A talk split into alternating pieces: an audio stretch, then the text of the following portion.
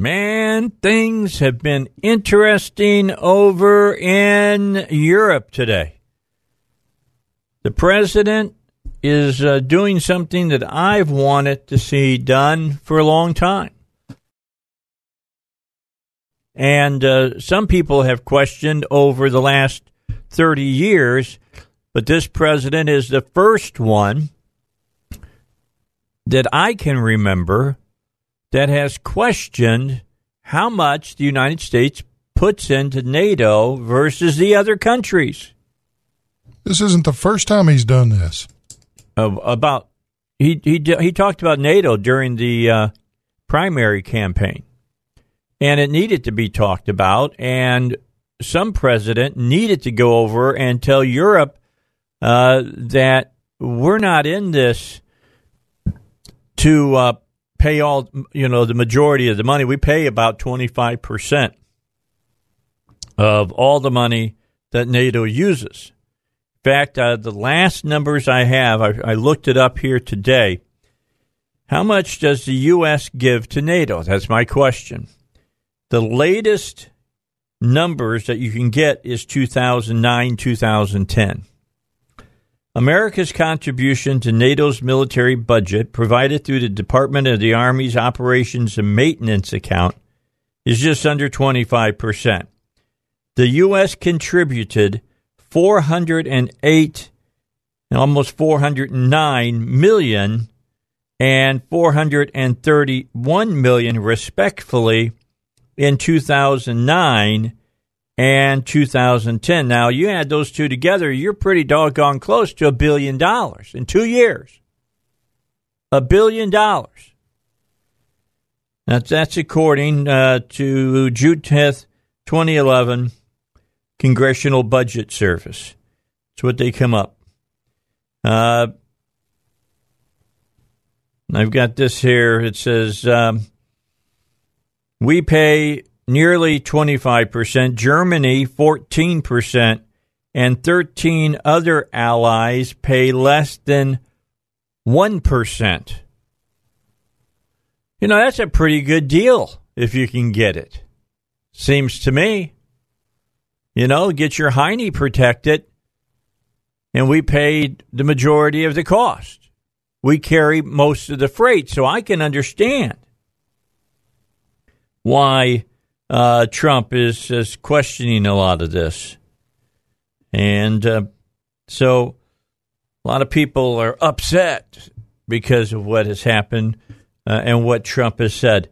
Uh, here's the big one right now that's got everybody's panties in a in in, in a bind right now is the and and, it, and by the way, the media is misconstruing it, taking it out of context, and was saying that Merkel uh, is at is a captive to Russia. Now that that's not exactly uh, what uh, the president said. The president was talking because of where they get their energy. They make themselves and set them, themselves up to be a captive to Russia.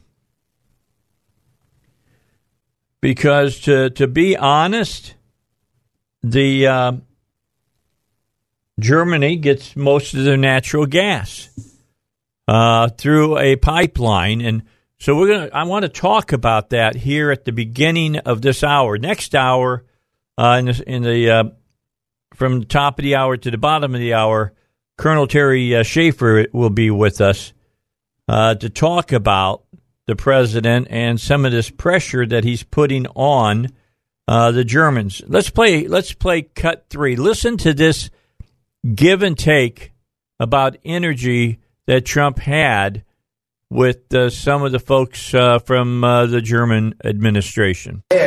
When Germany makes a massive oil and gas deal with Russia, where you're supposed to be guarding against Russia, and Germany goes out and pays billions and billions of dollars a year to Russia. So we're protecting Germany, we're protecting France, we're protecting all of these countries. And then numerous of the countries go out and make a pipeline deal with Russia where they're paying billions of dollars into the coffers of Russia. So we're supposed to protect you against Russia, but they're paying billions of dollars to Russia, and I think that's very inappropriate. And the former chancellor of Germany is the head of the pipeline company that's supplying the gas.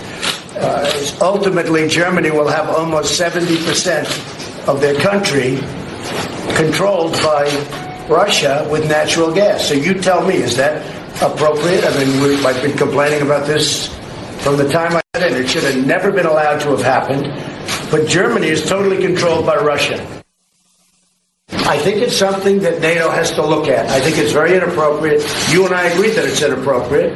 NATO is an alliance of 29 nations, and uh, there are sometimes differences and uh, different views and also some disagreements. And the gas uh, uh, pipeline from Russia to Germany is one issue where allies uh, disagree. But the strength of NATO is that despite these differences, we have always been able to unite around our core task uh, to protect and defend each other because we understand that we are stronger together than apart.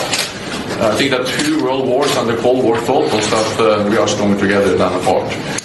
Um, but how can you be together when a country is getting its energy from the person you want protection against or from the group that you want protection? Because we understand that uh, when we stand together, also when uh, dealing with Russia, we are stronger. I think what we have seen is that. No, you're just making Russia richer. Well, you're not dealing with Russia, you're making Russia richer. Well, so I think that even during the Cold War, uh, NATO allies were trading with uh, Russia. Then there have been uh, disagreements about what kind of uh, trade arrangements we should, we should go I think trade is wonderful. I think energy is a whole different story. I think energy is a much different story than normal trade. And you have a country like Poland that won't accept the gas. You take a look at some of the countries, they won't accept it because they don't want to be captive to Russia.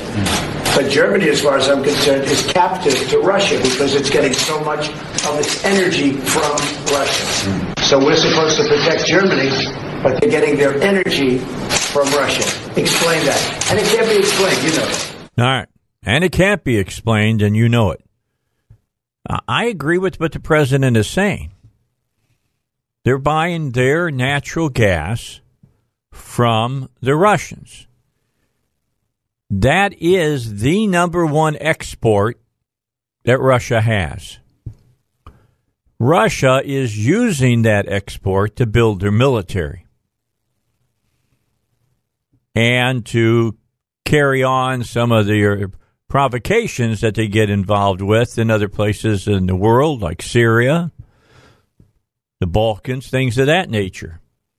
Without that money, they'd have some serious things going on. It uh, when uh, you know the USSR all fell apart.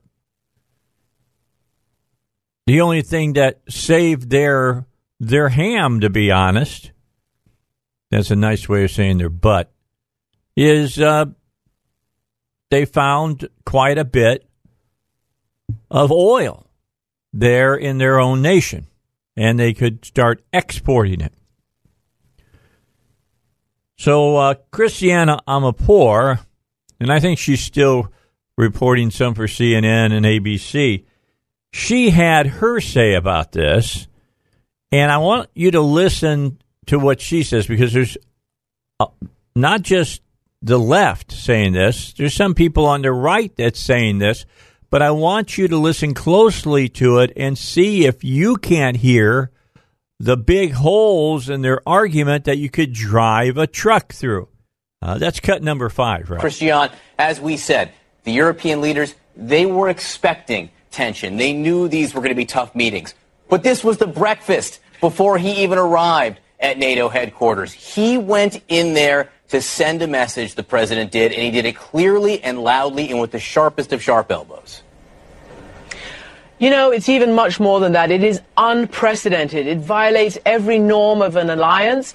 Specifically, I'm talking about the word captive and controlled by when he refers to Germany and Angela Merkel being controlled by Vladimir Putin and Russia. It is unprecedented language. It is a real threat to the alliance. It's a threat to the democratic, liberal, post-war world order that Harry Truman himself signed into, into being with the NATO declaration 70 years ago.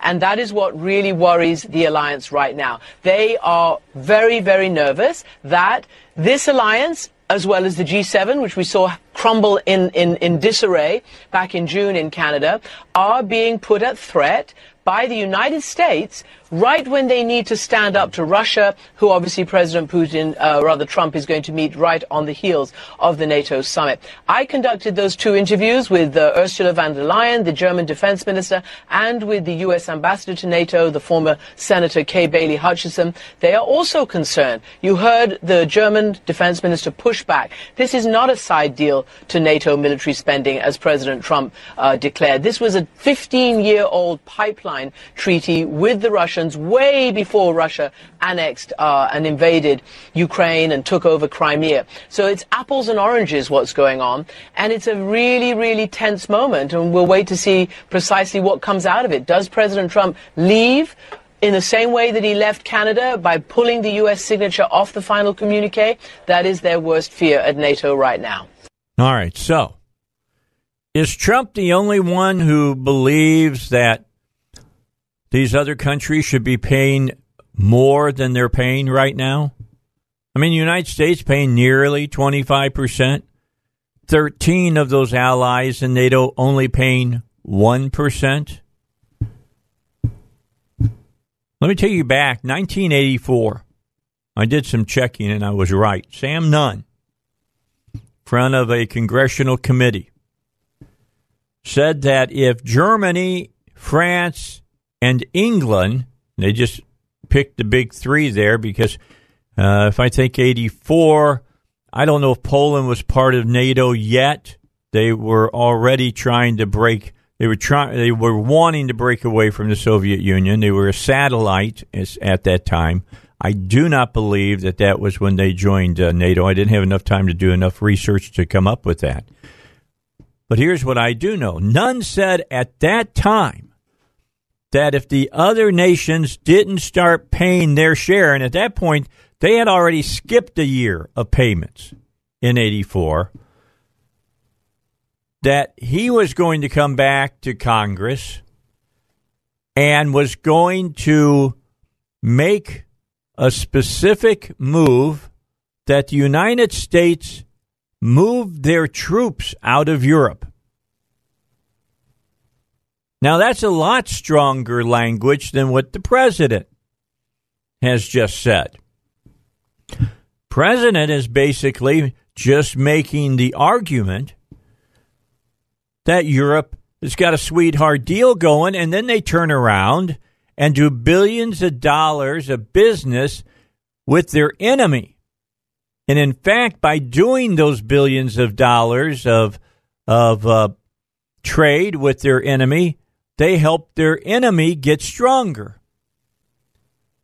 Now, if they don't buy uh, natural gas or even oil from the Soviets, pardon me, the Russians, who could they be buying it from? How about the now biggest producer of oil and natural gas in the world, the United States, your NATO partner? The person who's been protecting your citizens, who's been keeping NATO afloat for low these many years. I mean, they've been doing this thing with Russia for like 17 years with that pipeline. And they've let them go into, uh, you know, the Ukraine. They've let them do what they're doing over in Syria. They've never gone to Russia and say, we're to not, we're not going to do business with you guys anymore. We're cut, you, you can't, Go ahead, cut the gas off. We'll get it from the United States. Don't do that. They're not prepared to to do to do that. They'd much rather take their take their natural gas from their sworn enemy. So I'm all about I'm all about what the president is trying to do to put pressure and, and leverage on these uh, NATO countries. In the next hour, we'll talk about this with a, a colonel uh, to, that uh, has been in Europe, and he's going to be talking about it with us. Stick with me. We got more to say about this. This is a big deal. Finally, the United States is saying enough is enough. And by the way, why is it that the left doesn't want this president to put America first? I mean, that's what he's doing here. He's putting America first. Dave Elswick Show, 21 minutes after uh, after 2. Don't forget about Arrow Plumbing, arrowplumbing.net. It's their website. Go there to get all the information you need to be able to contact them, to be able to have them come out and work on whatever the problem is at your house or your business. Well trained professionals show up dressed like professionals. No more pencil holder uh, for you to see while they're working. Uh, all drug tested. They'll be coming into your house or your office and wearing shoe covers. They're not going to be swearing around your, uh, uh, you know, the work areas that they're going to be at. And if they do, well, 100%, you don't have to pay for that service. If you're not 100% satisfied with the service you get at your home or at your business, they'll refund all your money. They've got all the technology so they can bore underground instead of tearing up your parking lot or tearing up your slab or tearing up your driveway or, ladies, tearing up uh, the beautiful landscaping that you have. Arrow Plumbing, only plumbing company I've used the last 14 years. Great people. It's arrowplumbing.net or just go to Google and Google Arrow Plumbing. Now, I want to go back again and, and play this piece with the president. Again, uh, that's cut number three, Russ. Listen to what the president says and listen to what the guy from Germany has to say. When Germany makes a massive oil and gas deal with Russia, where you're supposed to be guarding against Russia, and Germany goes out and pays billions and billions of dollars a year to Russia. So we're protecting Germany, we're protecting France, we're protecting all of these countries. And then numerous of the countries go out and make a pipeline deal with Russia where they're paying billions of dollars into the coffers of Russia. So we're supposed to protect you against Russia, but they're paying billions of dollars to Russia, and I think that's very inappropriate. And the former chancellor of Germany is the head of the pipeline company that's supplying the gas. Uh, ultimately, Germany will have almost 70% of their country controlled by Russia with natural gas. So you tell me, is that appropriate? I mean, we, I've been complaining about this from the time I got in. It should have never been allowed to have happened. But Germany is totally controlled by Russia. I think it's something that NATO has to look at. I think it's very inappropriate. You and I agree that it's inappropriate.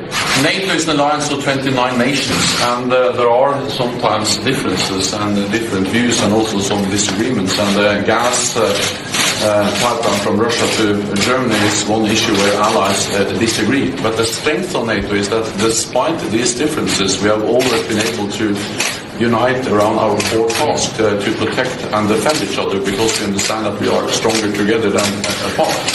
Uh, I think that two world wars and the Cold War taught us that uh, we are stronger together than apart. Um, but how can you be together when a country is getting its energy from the person you want protection against or from the group that you want protection? Because we understand that uh, when we stand together, also when uh, dealing with Russia, we are stronger. I think what we have seen is that. No, you're just making Russia richer. Well, you're not dealing with Russia, you're making Russia richer. Well, so I think that even during the Cold War, uh, NATO allies were trading with uh, Russia. Then there have been uh, disagreements about what kind of uh, trade arrangements we should, we should go I think into. trade is wonderful. I think energy is a whole different story. I think energy is a much different story than normal trade. And you have a country like Poland that won't accept the gas. You take a look at some of the countries, they won't accept it because they don't want to be captive to Russia. But Germany, as far as I'm concerned, is captive to Russia because it's getting so much of its energy from Russia. So we're supposed to protect Germany, but they're getting their energy from Russia. Explain that. And it can't be explained, you know. All right. So I'm glad the president has taken a hard line on that. In other parts of the conversation, he talked about uh, their trade with Germany would would increase. It wasn't all just doom and gloom that the president uh, delivered uh, to the Germans, but he did deal with important uh, areas with them, like not paying their share for protection of uh, their homeland in Europe. Same thing with France. Same thing, uh, you know, with England. It's all a problem. And we've got to make sure we're not going to be the fall guy all the time. Got news coming up. Let's go hear what they have to say. All right, back with you, Dave Elswick Show. Senator John Boozman will be joining us in just a moment. Let me uh, remind you that everything you know about claiming your Social Security benefits has been turned upside down.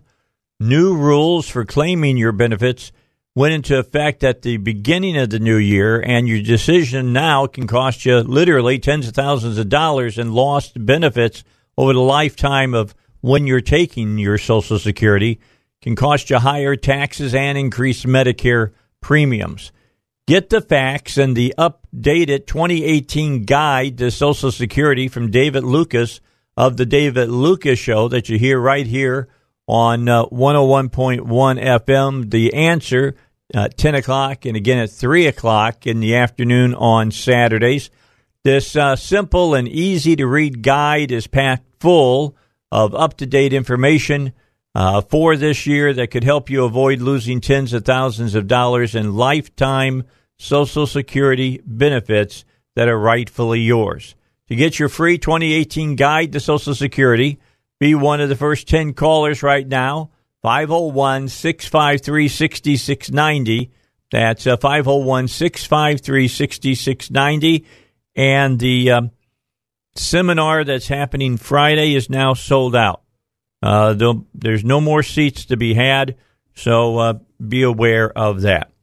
Well, here we are at uh, about 24 minutes till 3, and Senator John Boozman, our senior senator, from Arkansas, joins us here on the uh, the Dave Elswick Show. Senator, thanks for giving us some time, and uh, how are you doing, and how are things going in Washington?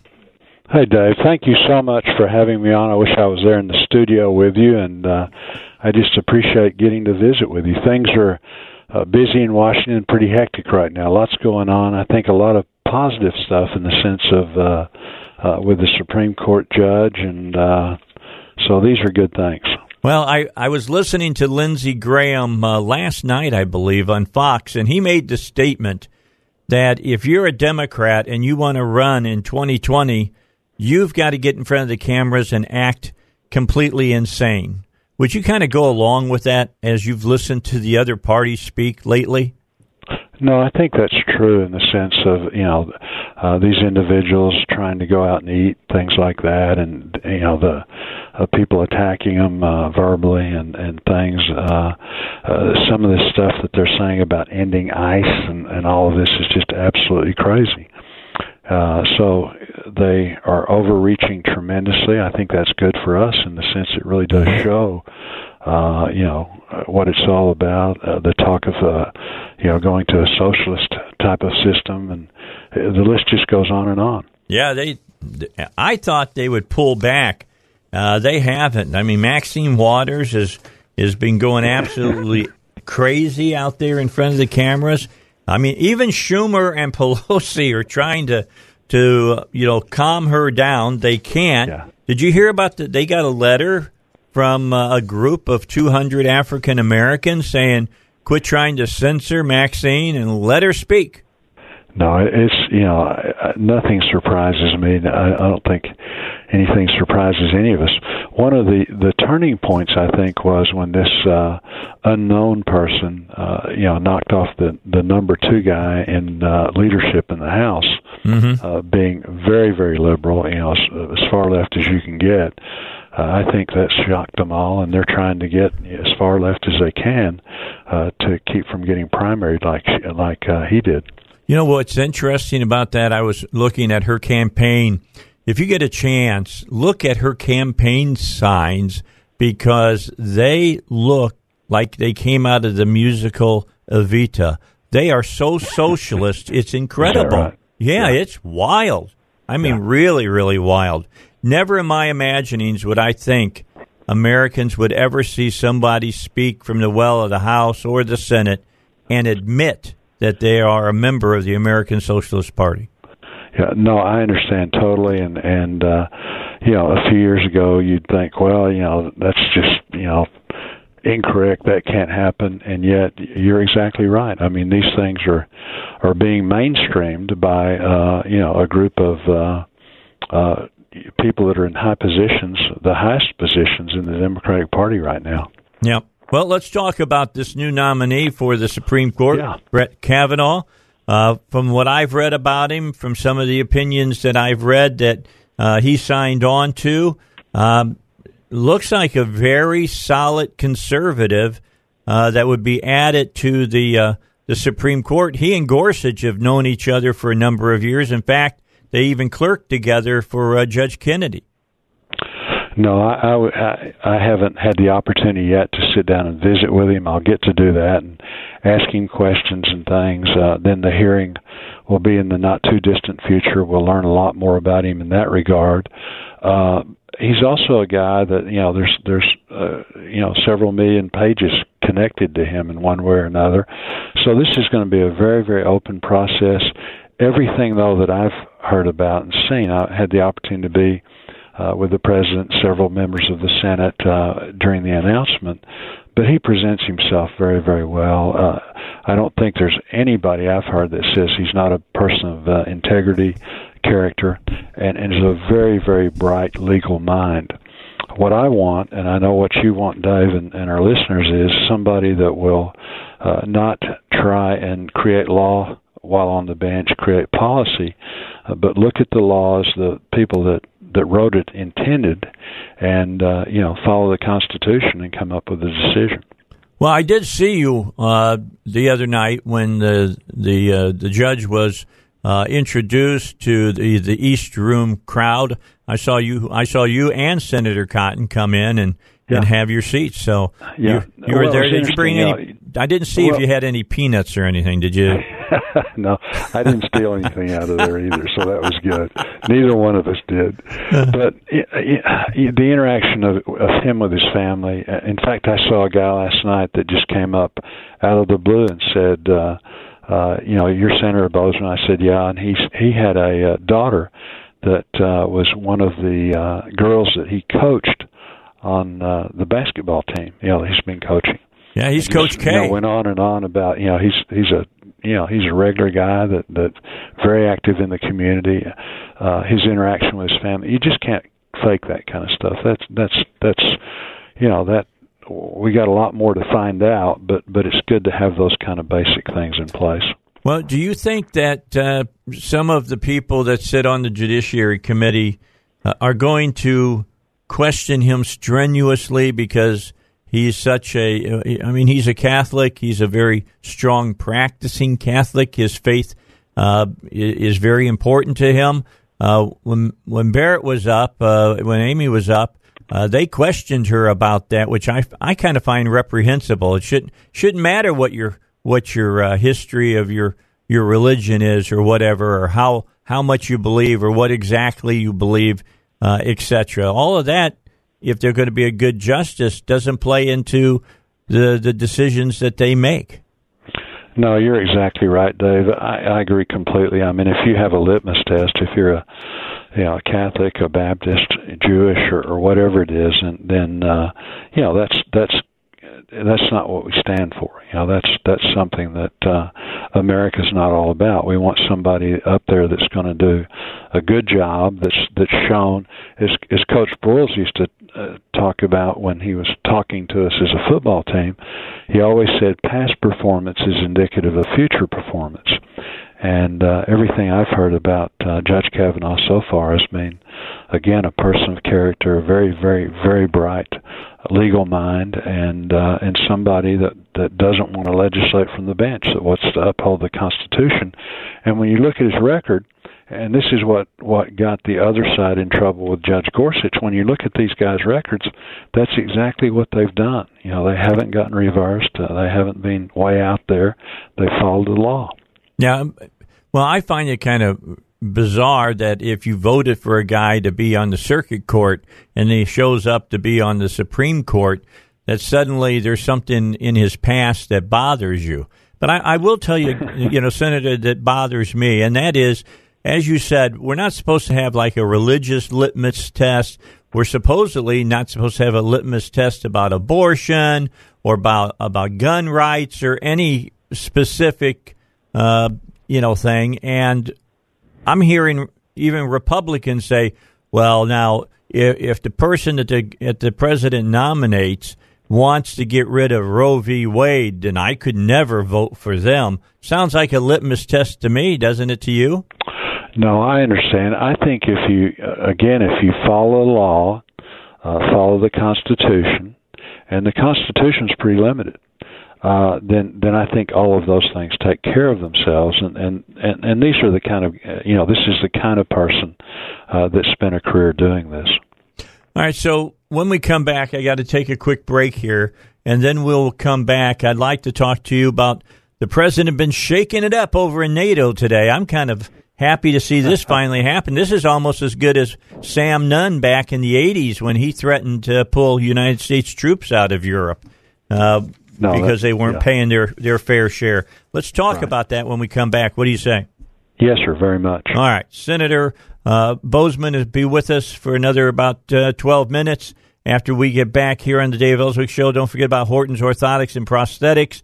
That new lo- that location they've had since the 80s on 12th Street is getting a completely total facelift. I mean, we're talking they're going from a a, a house that was built uh, in the late 1800s to being completely uh, two thirds of being torn down and being made into a state of the art facility with the latest technology and prosthetics and orthotics, a new gait room, new large new waiting room, a whole area for the the ladies that have had mastectomies so that you'll have privacy and comfort while you're fitted there. And Hortons does this because they pride themselves on their relationships with their patients.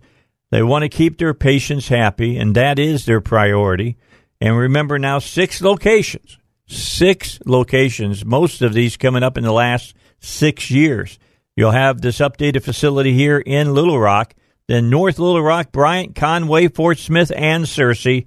That's Horton's Orthotics and Prosthetics, providing a lifetime of support. We'll be back with the Senator when we return on the Dave Elswick Show. All right, let's finish up our conversation from uh, with the senior senator of Arkansas, Senator John Boozman. And Senator, uh, the president went over and shuck it up a little bit even before they got to the meeting about NATO, uh, as he attacked, uh, you know, Ru- or not Russia, but uh, Germany for buying Russian natural gas instead of, uh, I think, he's probably pointing out, you could be buying it from the United States. We've got more natural gas than just about anybody does. So why are you sending billions of dollars to your sworn enemy?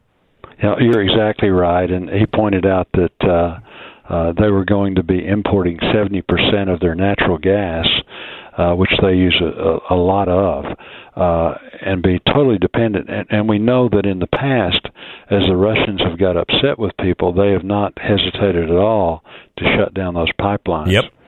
So you know, it makes no sense at all. Here we're spending, uh, you know, billions and billions on NATO, which is a very, very important, very successful partnership. But you know, the Russians. Uh, that's what we're spending on is to protect ourselves from the Russians, and then the Germans do this. Uh, the other thing that he's doing a good job of, and, and, and I know from experience, I was on the NATO Parliament in the House of Representatives for eight years. I went to many, many meetings overseas, uh, you know, with our allies to discuss these things. We'd always meet with the State Department and the Department of Defense to say, what do you want to be, what do you want us to be talking, uh, you know, to these folks about? And number one was always to get them to increase their defense spending, uh, unless you were speaking to somebody like England who does a, you know, does a good job. Uh, and then the other problem was people like the Germans, they have all these caveats uh, which are rules of engagement. And so, for instance, when they were in Afghanistan, they were there, but they couldn't participate in battle. Uh, they, uh, you literally, they could not return fire unless they were fired on, but they couldn't be in a battle type engagement situation to begin with. So there's lots of crazy things going on. I'm glad the president's calling him out on it. Uh, this isn't about dissolving the relationship, No. which you know the left is talking about. This is strengthening the relationship. This is, you know, this is uh, you know getting the dollars where they need to go, and uh, and fortifying our defense. Well, what's interesting about it, like uh, Christiane Amanpour was reporting today and said, this is unprecedented. This is crazy The, the, the, the Germans have had this deal with the Russians for 16, 17 years. And I'm thinking to myself, and they allowed them to go into the Balkans. They're allowing them to be in yeah. Syria. And all they have to do point. is tell the, the Russians, hey, we don't need your, yeah. your uh, natural gas. You play nice, and maybe we'll keep it going here. Yeah. Yeah. No, you're exactly right. And, uh, you know, those are the situations that you get in. It is unprecedented because we haven't had a, a, a president uh, that you know with with force uh, talk about these things, and now with our fiscal situation that we're in now, this this is important. Our allies need to step up. Uh, we do. I don't think anybody can argue that we don't do, you know, much much more than than is our share. Mm-hmm. Uh, but they need to step up and uh, and be responsible and we do have adversaries throughout the world that, that we need to protect ourselves from. All right, I got to talk. Good, some big news coming out today about uh, you, Senator. You've been named to be on a, a panel or be part of a committee to reconcile a lot of the appropriations bills coming up. There's a lot of bills that are out there that have their own little pieces that you all are supposed to get together and put it all together. Uh, how difficult is this job? Well, it's it's something that that Congress uh, is working very very hard to prevent ourselves from getting in a situation where we have these trillion dollar plus spending bills that are put together at the last minute. So what we're doing is we're taking uh, the 12 appropriations bills, uh, grouping them together, and uh, this will be with the energy and water bill. My my bill is the military construction veterans bill. Uh, we'll be working uh, with this other bill also, and then make it such that we can vote on the spending just for those specific areas, and uh, and so that's very very important. Uh, we're we're scheduled to in the next few weeks to take up four more and then at the end of the the uh, the time period, you know, when October starts, we'll have our bills done. Uh, we won't have a continuing resolution where uh, you have to spend the same money that you spent the year before, even if you found areas that, that you didn't need to be spending and other areas that you needed to increase spending. Uh, that's totally crazy. And then not also be in a situation where it might be three or four years into the fiscal year before you even know what your budget was. So this is a really good step in the right direction, and uh, uh, Senator Shelby showing a lot of leadership in that area, and I think we have a good chance of getting a lot of these things done. Senator, I only got about a minute left with you. Uh, yeah. Ryan said uh, last week, later, early this week, that he thought perhaps a budget that would go for two years would work better than this every year type thing. What do you think about that? You know, Dave, I, I think with the huge amount of monies that we're talking about, uh, I think that makes a lot of sense. And uh, this is something that we've been looking at, and and something that I that I've supported. We're doing that with VA healthcare now. Mm-hmm. and and that's sta- you know somewhat stabilized. VA healthcare is going through a lot of change right now, but it is good so that these agencies will know uh, what they're going to get. Uh, you get into situations where they don't get it till late in the year, then they feel like they got to spend it all, or they're not going to get it back, and so you wind up wasting money. It's just a, a terrible way to to run a to run an entity, and and these entities are businesses. All right, Senator, we're out of time. I appreciate your, your time. Next time, I'll bring the studio to you. I'm going to be in Washington in September for Hold Their Feet to the Fire. We'll get you over there to the Phoenix and well, uh, sit down and talk. Sure. I, but I hope I get to visit with you before then. I was just asking Sarah when you're going to be up here again, so that's good to know. We'll do something special. All right, that sounds good. Thank you very much, Senator Thank John you, Boozman, here on the Dave Elswick Show.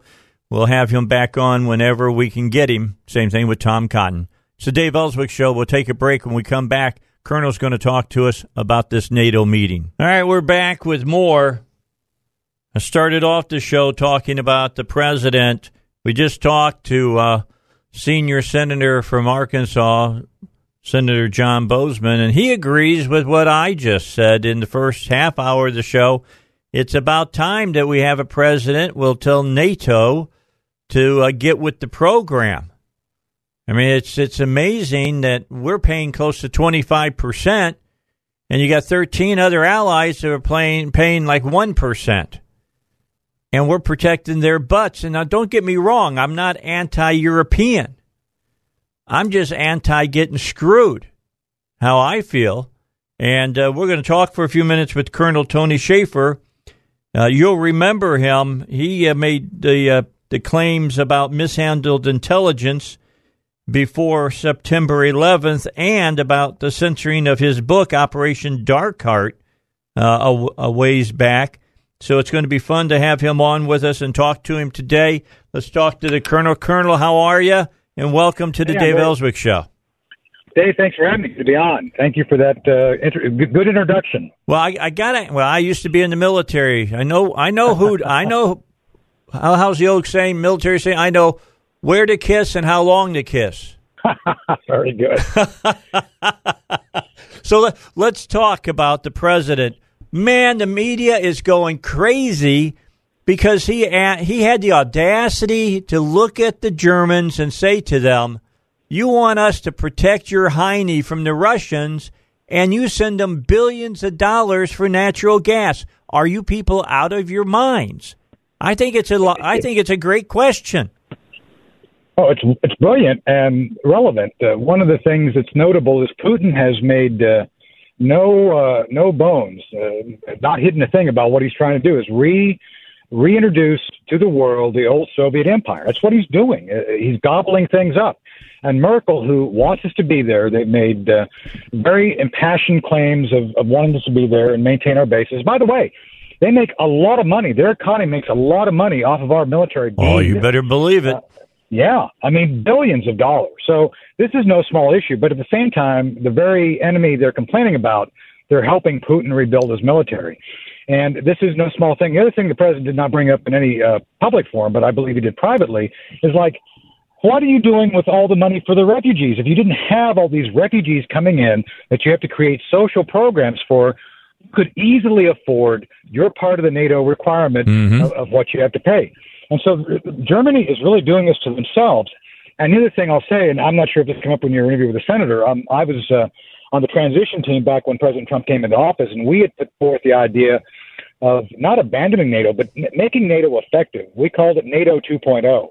Uh, I wrote an editorial, it's on Fox News Opinion last year, where I talk about turning NATO back into uh, what it was in the early days an anti terrorism organization, an organization that did a lot to help solidify and be effective in the defense of Europe. Uh, it, it, just hasn't been doing that. And I think President Trump really clearly wants to see a, a, NATO that not only exists on paper as a social boys club, which it is right now, but to turn it back into something that it actually would be an effective military force to counter a Soviet invasion or other uh, things the Soviets try to do in Europe. Yeah, I got to ask you, do you remember back in, it was in 84, see, I'm old as dirt, uh, that Senator Sam Nunn was upset that uh, Germany and France, I think at the time, were not paying, quote, their fair share, to, bo- uh, to borrow a Clinton term. And he said that if they didn't start ponying up the money, we were going to pull our troops out of Europe. Right. Well, and that's true. I mean, the, the thing back then was, every, and by the way, the Democrats were all for that because the Democrats during that period, if you recall, were saying that our strong support of NATO was actually being provocative to the Soviet Union. Correct. And now it's amazing to see all these years later, they're going the other way. It's kind of like, what is up with you people? But yes, we made it very clear. As a matter of fact, I'm, I'm like you, an old guy. My first deployment to Europe was in uh, January of 1985 in something called Reforger, Return of Forces to Germany. That mm-hmm. was our big uh, every two year exercise where we would show the Russians, the Soviets, that we had the will, capability, and intention of returning military forces to Germany to continue the war if necessary. And again, that's something that uh, we need to look, look back at doing, again, with the Germans' cooperation. But uh, the Germans have to pull their own fair share. And, and let me tell you, the military, the German military of 1985 is not the German military of today. Uh, it is badly demoralized. It is not funded, as you know, to the level necessary. And it essentially has become victimized of Angela Merkel's uh, socialist left-leaning policies, which really don't require discipline. It is, it is truly a mess. Yeah, it is a mess. And back in the 80s, I, I was in the service at that time as well. I was in the Air Force. I worked for Armed Forces Radio.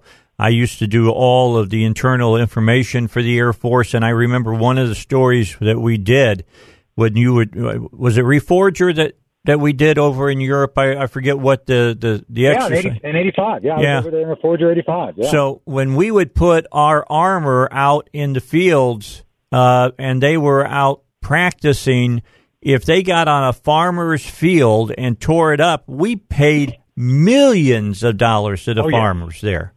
Oh yes, no, I remember I was uh, working undercover. We were doing counterterrorism stuff, and I remember how the forces were cautioned about doing anything to upset any local regarding damage of property. Because as you point out, we we we always made good. We always repaired or paid for damage we did. And and by the way, the Germans the, in the countryside loved this because they knew we were there to protect them. Yes. But now, with the social policies of Merkel, uh, it, it is truly uh, a different story. And the president has every right to show up and say, You want us here. These are the things that must be done to restore both confidence in your your your military, not ours. We still have a great military, and you need to pay a certain amount of money that ensures that you got skin in the game. And uh, it, it, it's I don't think it should be negotiable. Yeah, I'm with you on this. I'm you and I see eye to eye on this. This is, uh, I think it's a non-negotiable tactic as well. And and Germany, you know, I can understand maybe a decade ago buying their natural gas from the Russians because the Russians had the pipeline and all of that. Hey, let's be honest here. When it comes to natural gas, the United States has more natural gas than anybody else in the world. We are, we are the Saudi Arabia of natural gas. Why won't they take it from us? They'll probably get a better price. And secondly, you'll put boy, you'll put the vice on the Russians. You'll you'll hurt Putin. He won't be able to do half the stuff that he's doing right now. That's correct. And I've put forth last year as one of the, the opponents that, that when when the Russians st- first started troubling Europe is yeah, just let's let's let's tell them we'll come to their aid. You know, we we came to their aid in World War II and World War One. We'll come to your aid now, and we are now a net exporter. Uh, we have been for a while, and I think that could be one of the things we put forward as a quid pro quo look, you guys pay your fair share of NATO. We will make sure that you will not be troubled by the Russians cutting you off. We will find a way to get you the oil and resources you need. And remember, uh, Germany is an, a heavily industrial country. Yes. They depend on energy immensely for their well-being, and they are one of the most successful. But I don't know how Merkel would want to live with Putin being able to essentially turn the light switch off anytime he gets upset. I just don't think it's a positive way to win. I mean, to, to live, and I don't think uh, it's a winning formula for the German economy to continue in that direction. Well, he's already turned the the, the natural gas down on certain countries that have crossed him. He has. We've we've seen it happen. I mean, what makes the Germans think they won't do it to them? They're they're one of their bigger threats. Right, and and, and a comp- and comp- competitor across the board. So this is where again I, I think the president could do well behind the scenes, offering this up as a potential solution going forward. And uh, and, just uh, you know, for the audience, you understand. I think the president is actually trying very hard behind the scenes to make these in, good faith offers. Uh, and by the way, you're you're going to see the media ignore anything that's good regarding the president trying to do an honest outreach and fix things. It's just it's just not going to be in the cards for him. But he cannot let down his guard, and and he cannot show weakness to Putin by backing down on demanding NATO do its its its uh, fair share of paying for its own defense. Yeah, you know what? I think that uh, the president's pretty smart that he set up this Putin time to sit down and, and talk with him right after he leaves these meetings with NATO. If they'll truly work with us and uh, show a very tough, unified front, Putin may be willing to negotiate over about Syria and things of that nature. Well, I think that's the thing. We have multiple areas of overlap and competition that the president must deal with. First, we've had a number of provocative acts in the North Sea where Russian aircraft have flown. You're an Air Force guy. They have flown within uh, 20 meters of our ships, Mm-hmm. uh, they're, they're buzzing them, and, and that's very dangerous and, and very provocative. We've had other challenges. Uh, the old Bear aircraft in the Cold War have been challenging uh, our airspace up in Alaska, and most importantly, Syria and uh, Iran. two areas where, uh, in one case, they're being helpful with the Iranians, which is not helpful to us. And while I don't necessarily believe we should move, remove Assad, uh, because we don't want to see a Libya failure in Syria. Yep. The Russians have not been our friends in, in, in Syria as well. So these are areas we must deal with. We have a common enemy. It's called radical Islam. But uh, if you have Putin doing things to be provocative and not be cooperative, even those areas that we, we could work in together, you're going to see more problems with. Well, he's working both sides of the coin. I mean, he wants to Absolutely. work with us, and he's working with a lot of those Islamic jihadists over there. He really, Right. we know that he is. Hey, Colonel, we got to, I got to get a break in. Let's do that. Then we'll come back and uh, we'll finish up our conversation here on the Dave Elswick uh, Show. Our guest, Colonel, uh, the Colonel with us uh, right now, Terry, uh, Tony Shaffer, pardon me, is going to come back and join us. There's a lot to talk about here, and and you know, I understand that you live your life out there and uh, you can't pay attention to a lot of this stuff. We'll catch you up on what all's going on behind uh, the scenes somewhat with what the president's doing. And why is the left so, you know, bound and determined to take on this president whenever he's doing something where he's putting uh, you know, he's he's putting America first. We'll talk about that as well. Hey, don't forget about everything that you know about claiming your Social Security benefits has been turned upside down as of the new year. Uh, there's new rules when it comes to claiming your benefits for Social Security, and your decision can cost you literally tens of thousands of dollars in lost uh, benefits, lifetime benefits of Social Security. Get you some higher taxes if you don't watch out increase Medicare premiums. So make sure you get the facts. All you got to do is uh, get a hold of David Lucas, David Lucas Show that you hear on 1011 FM, The Answer, uh, the, two, the 2018 Guide to Social Security. And you can get this booklet from David Lucas. This simple, easy to read guide is packed full of up to date information for this year can help you avoid losing those tens of thousands of dollars in lifetime benefits from Social Security that are rightfully yours. To get your free 2018 guide to Social Security, be one of the first 10 callers over to David Lucas right now at 501 653 6690. That number again, 501 653 6690. Back after this break with more with Colonel uh, the colonel to talk about what uh, is going on over there in Europe and what the president is trying to do. With Colonel uh, Tony Shaffer here on the Dave Elswick Show. Hey, Colonel, I got to ask you a question real quickly. You were one of the first people that came out and uh, and charged that President Obama was trying to find a way out for uh, Bergdahl. Uh, a lot of a lot of people said you know, poo pooed what you had to say. Bottom line is you've been proven right. Yes, thank you. Well, look, uh, I was actually, uh, this is part of congressional record now, uh, just to show that we, we conservatives crossed the aisle to help. I was actually asked to help out the Obama administration in retrieving uh, Private Bergdahl. And that's why I knew so much about it. And uh, to be honestly, uh, truth be told, we had provided the White House options that would not have resulted or needed the five Taliban to be traded. Uh, basically, my job was to, to cut a deal with the Pakistani intelligence service, and they were willing to do it. What what ended up happening is the Obama administration decided, no, we don't want to actually get him back. We want to trade away the five Taliban. They wanted to dispose. So so uh, Berg, Bergdahl became essentially a uh, basically a pawn. I, I feel sorry for the kid in a way. I mean, he became part of this larger game. He was stupid. Let's not be. Let's not mince words here. But uh, you know, he became the the the reason, the preposition for returning five uh, Taliban generals. It was completely uh, stupid. And yeah, look, I was very honest and open about what was going on, and I, I knew, uh, I believed the army uh, was going to charge him, and they did.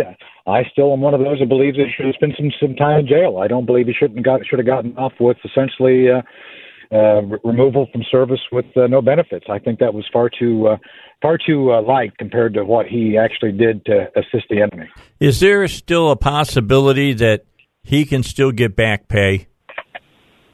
No, I uh, automatically anytime you're discharged in the manner he was, um, your records go before uh, the board uh, of, uh, of records review. Uh, the military has a board which reviews everybody's records and uh, less than honorable discharges. But at this point, I, I think Mark Milley, as the chief of staff, he was the commander of Forces Command back when he charged him. I think the charges were very clear. Uh, I know there was classified information that was not introduced because the military wanted to keep it so that we didn't, you know, certain things they don't want people to know we can do. Uh, so that was never introduced to as part of the, the, the prosecution, which I think I, overall I probably agree with that decision. But uh, I think the things that are publicly known about what he did are sufficient to make sure that he will uh, never see any benefits coming out of the military. And uh, again, I think you know at least uh, seven people I'm aware of died looking for him when he deserted. And, and it's, it's a shame those families will never see, I think, the justice that they deserve uh, regarding Bergdahl.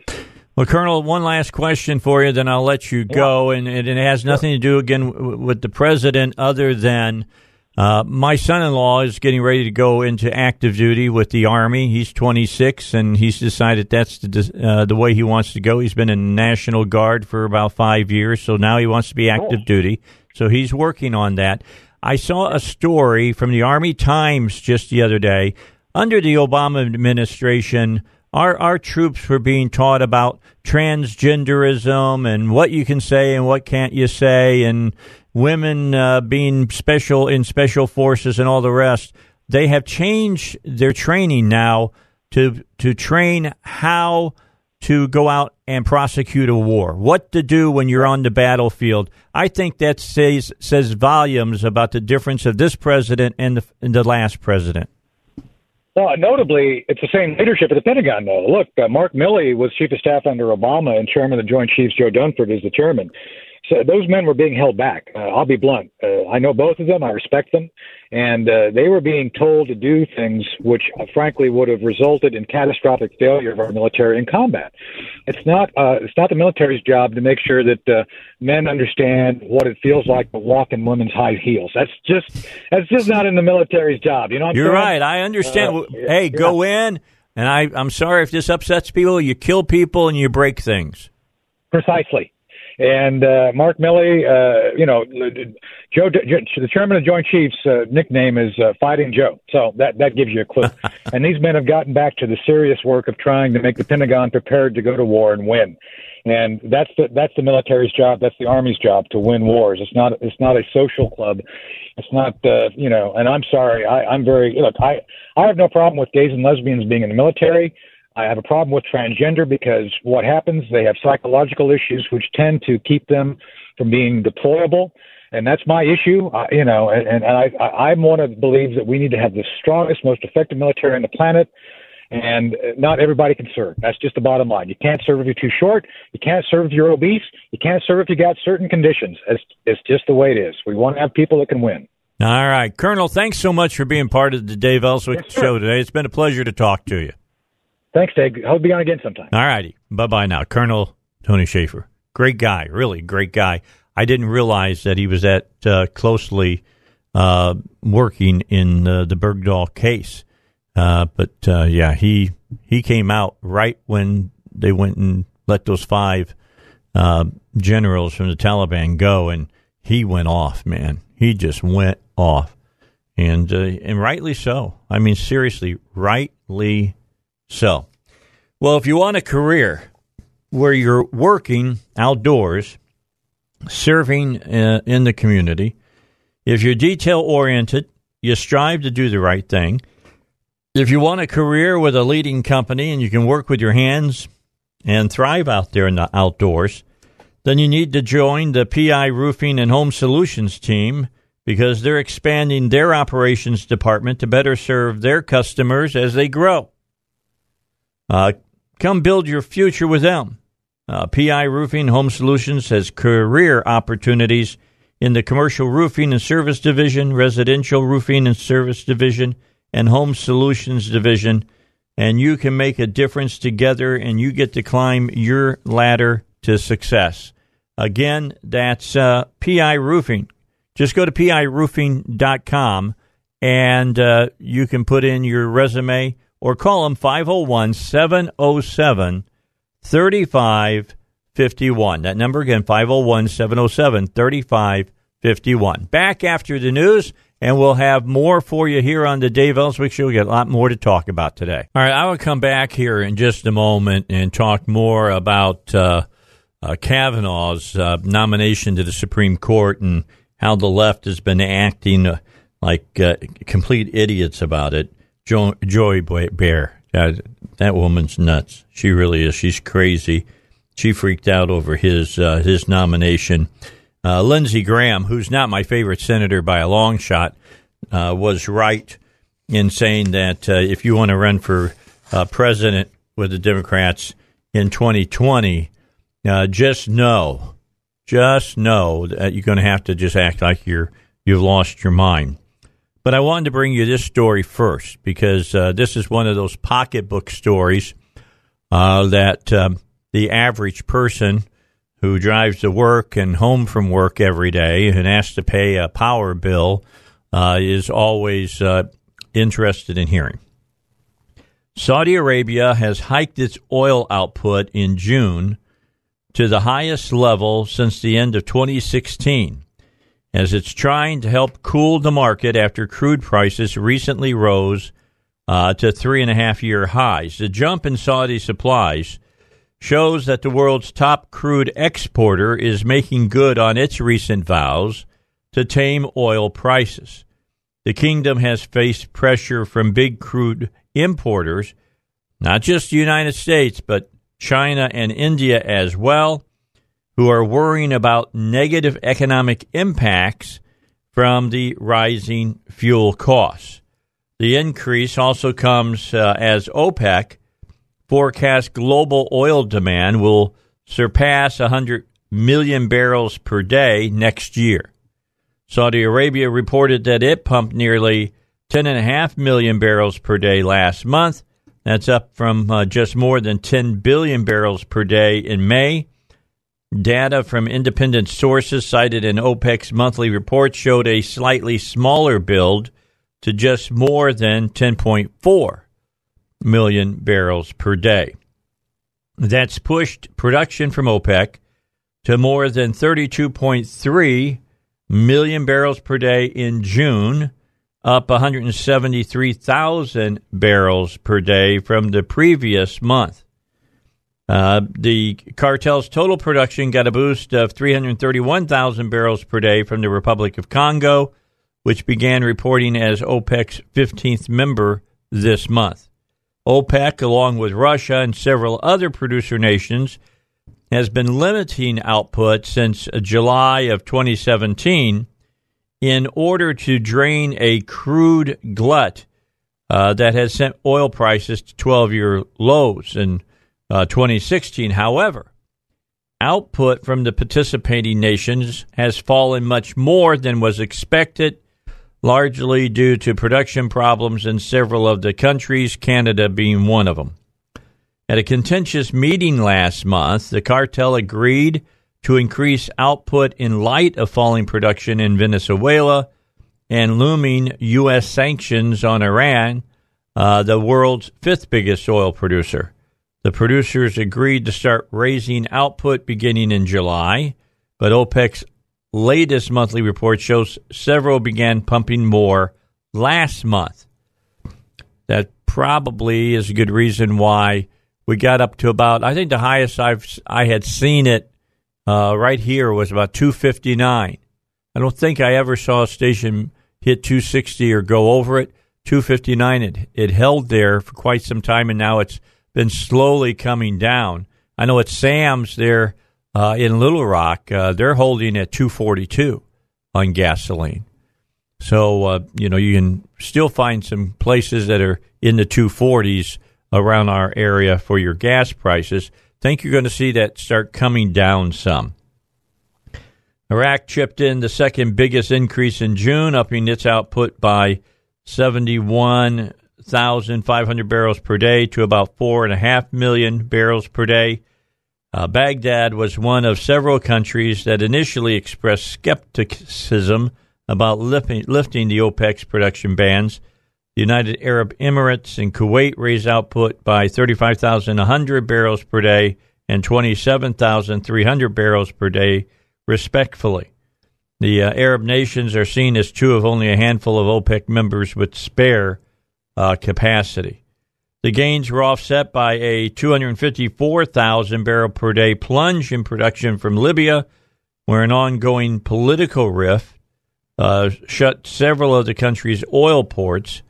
Output also continued to decline in Angola and Venezuela, dropping by 88,300 barrels per day and 47,500 barrels per day. Iran also posted a small drop, bringing its output to about 3.8 million barrels per day. U.S. demands for oil buyers to cut Iranian imports to zero by November have roiled the market in the last two weeks.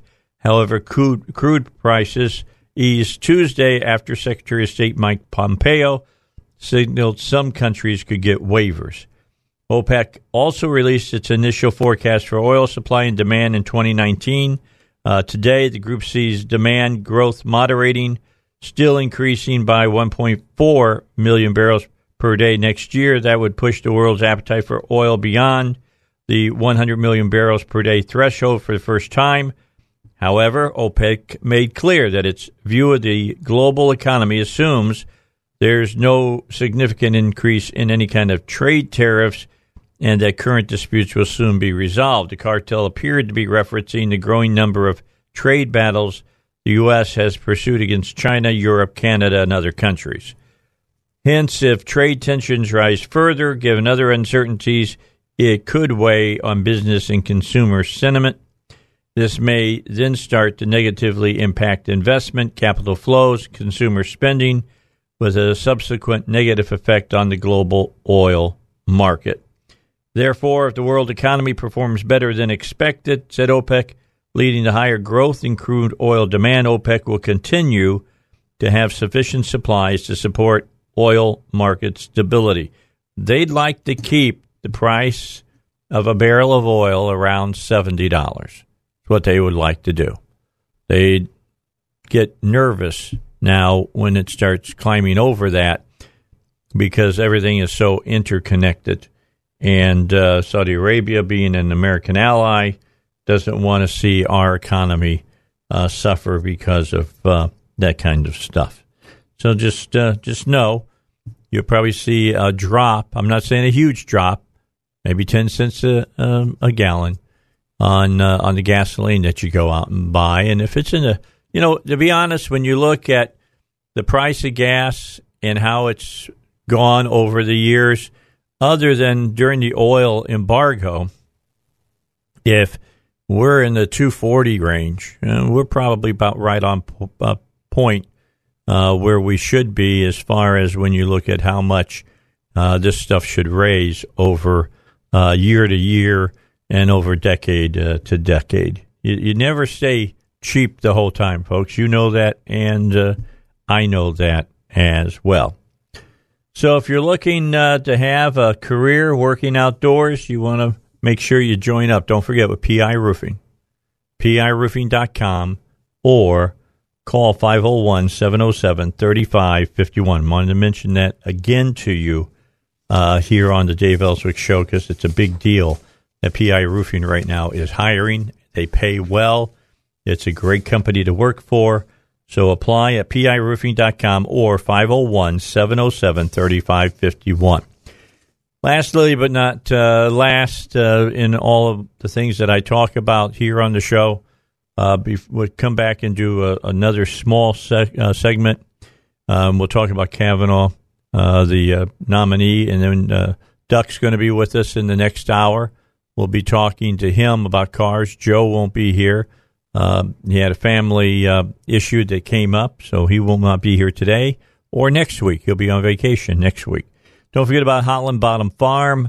The strawberry season, of course, is over, but understand they got squash, zucchini, eggplant, cucumbers, bell, banana, jalapeno peppers.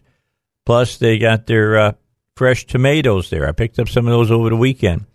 And if you're like me and you like melons, they got watermelon, they had black diamonds the other day. I was able to get one of the last ones that were in one of the boxes there.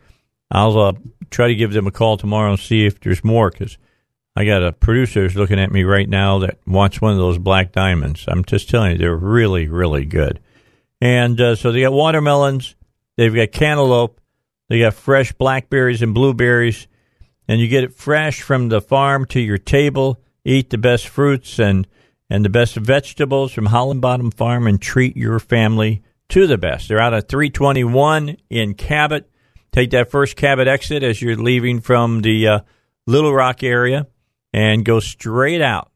Out on 321, you go over the big bridge there, and on your right hand side, you'll find one of my favorite places to shop at Holland Bottom Farm. All right, we got uh, just a short uh, segment left here.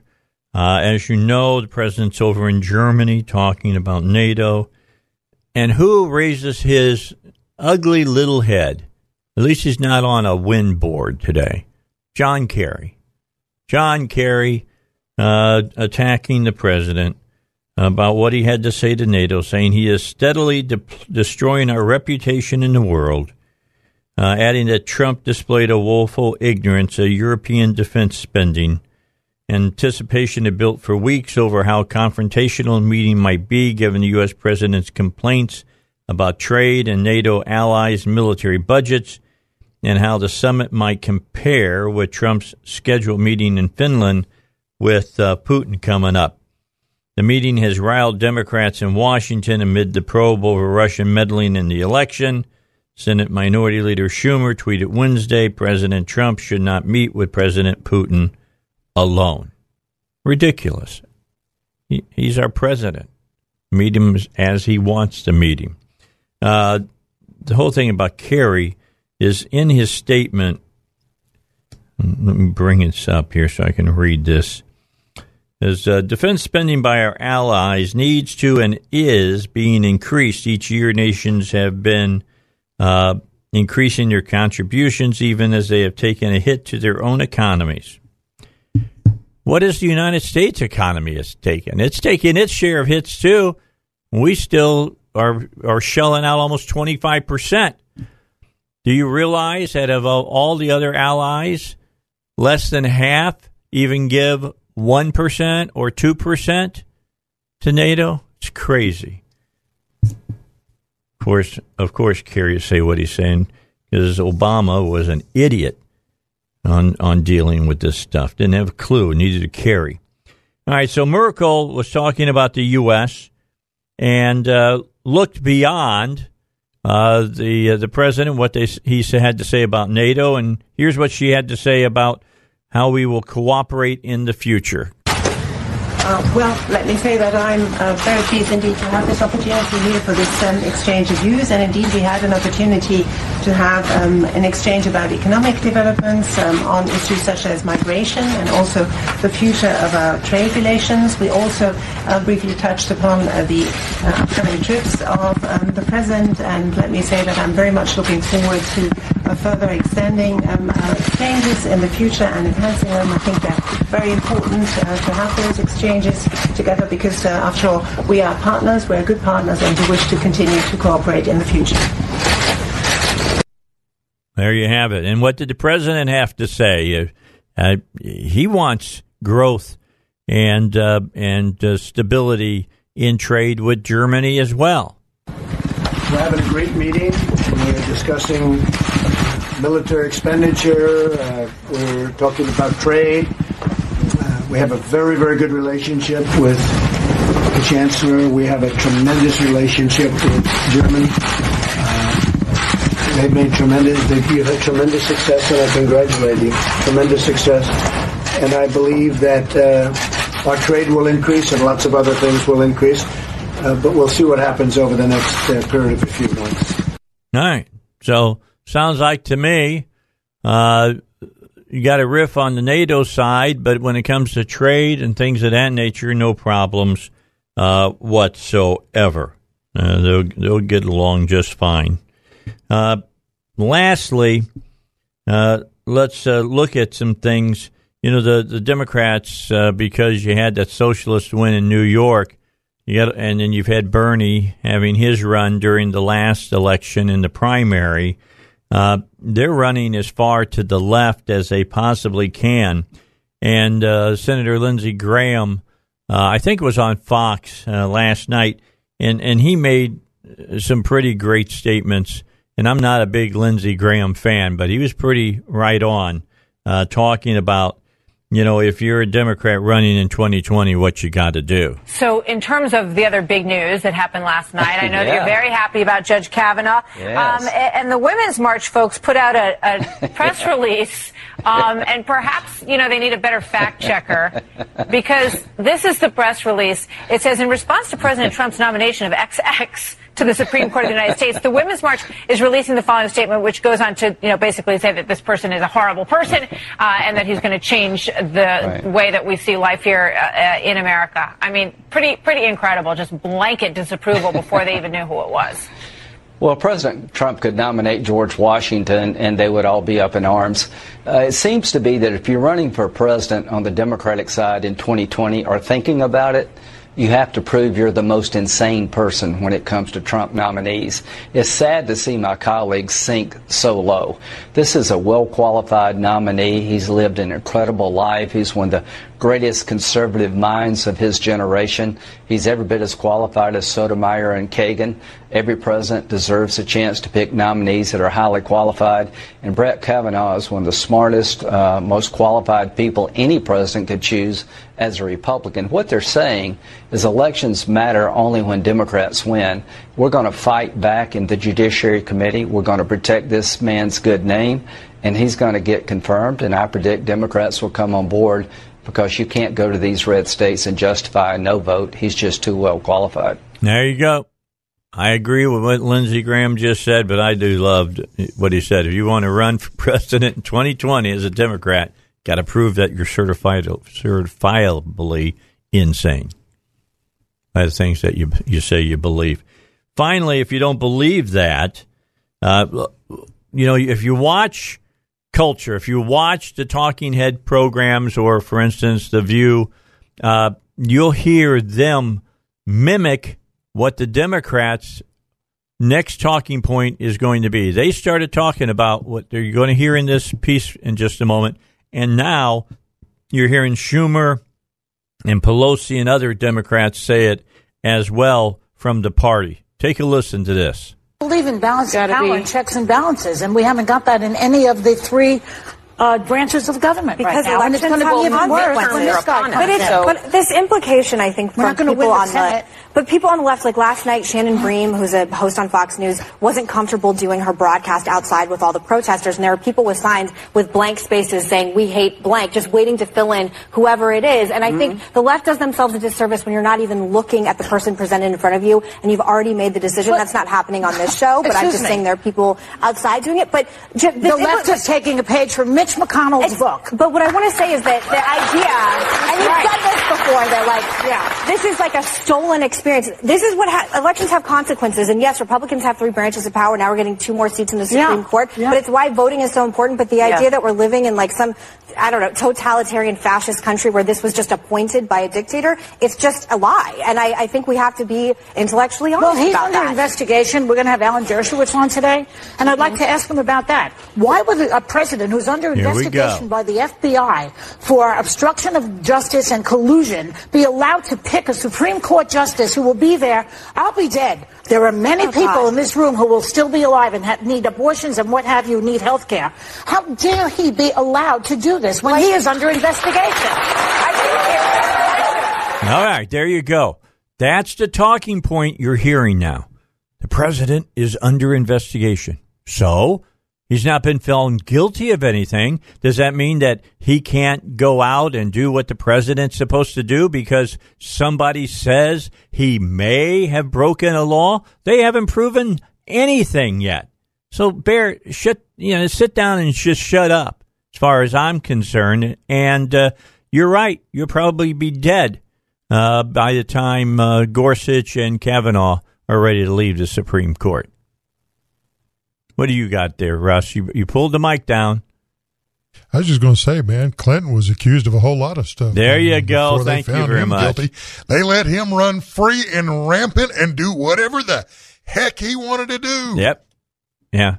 But you got to remember, elections only have consequences when it's the Democrats. that it uh, helps.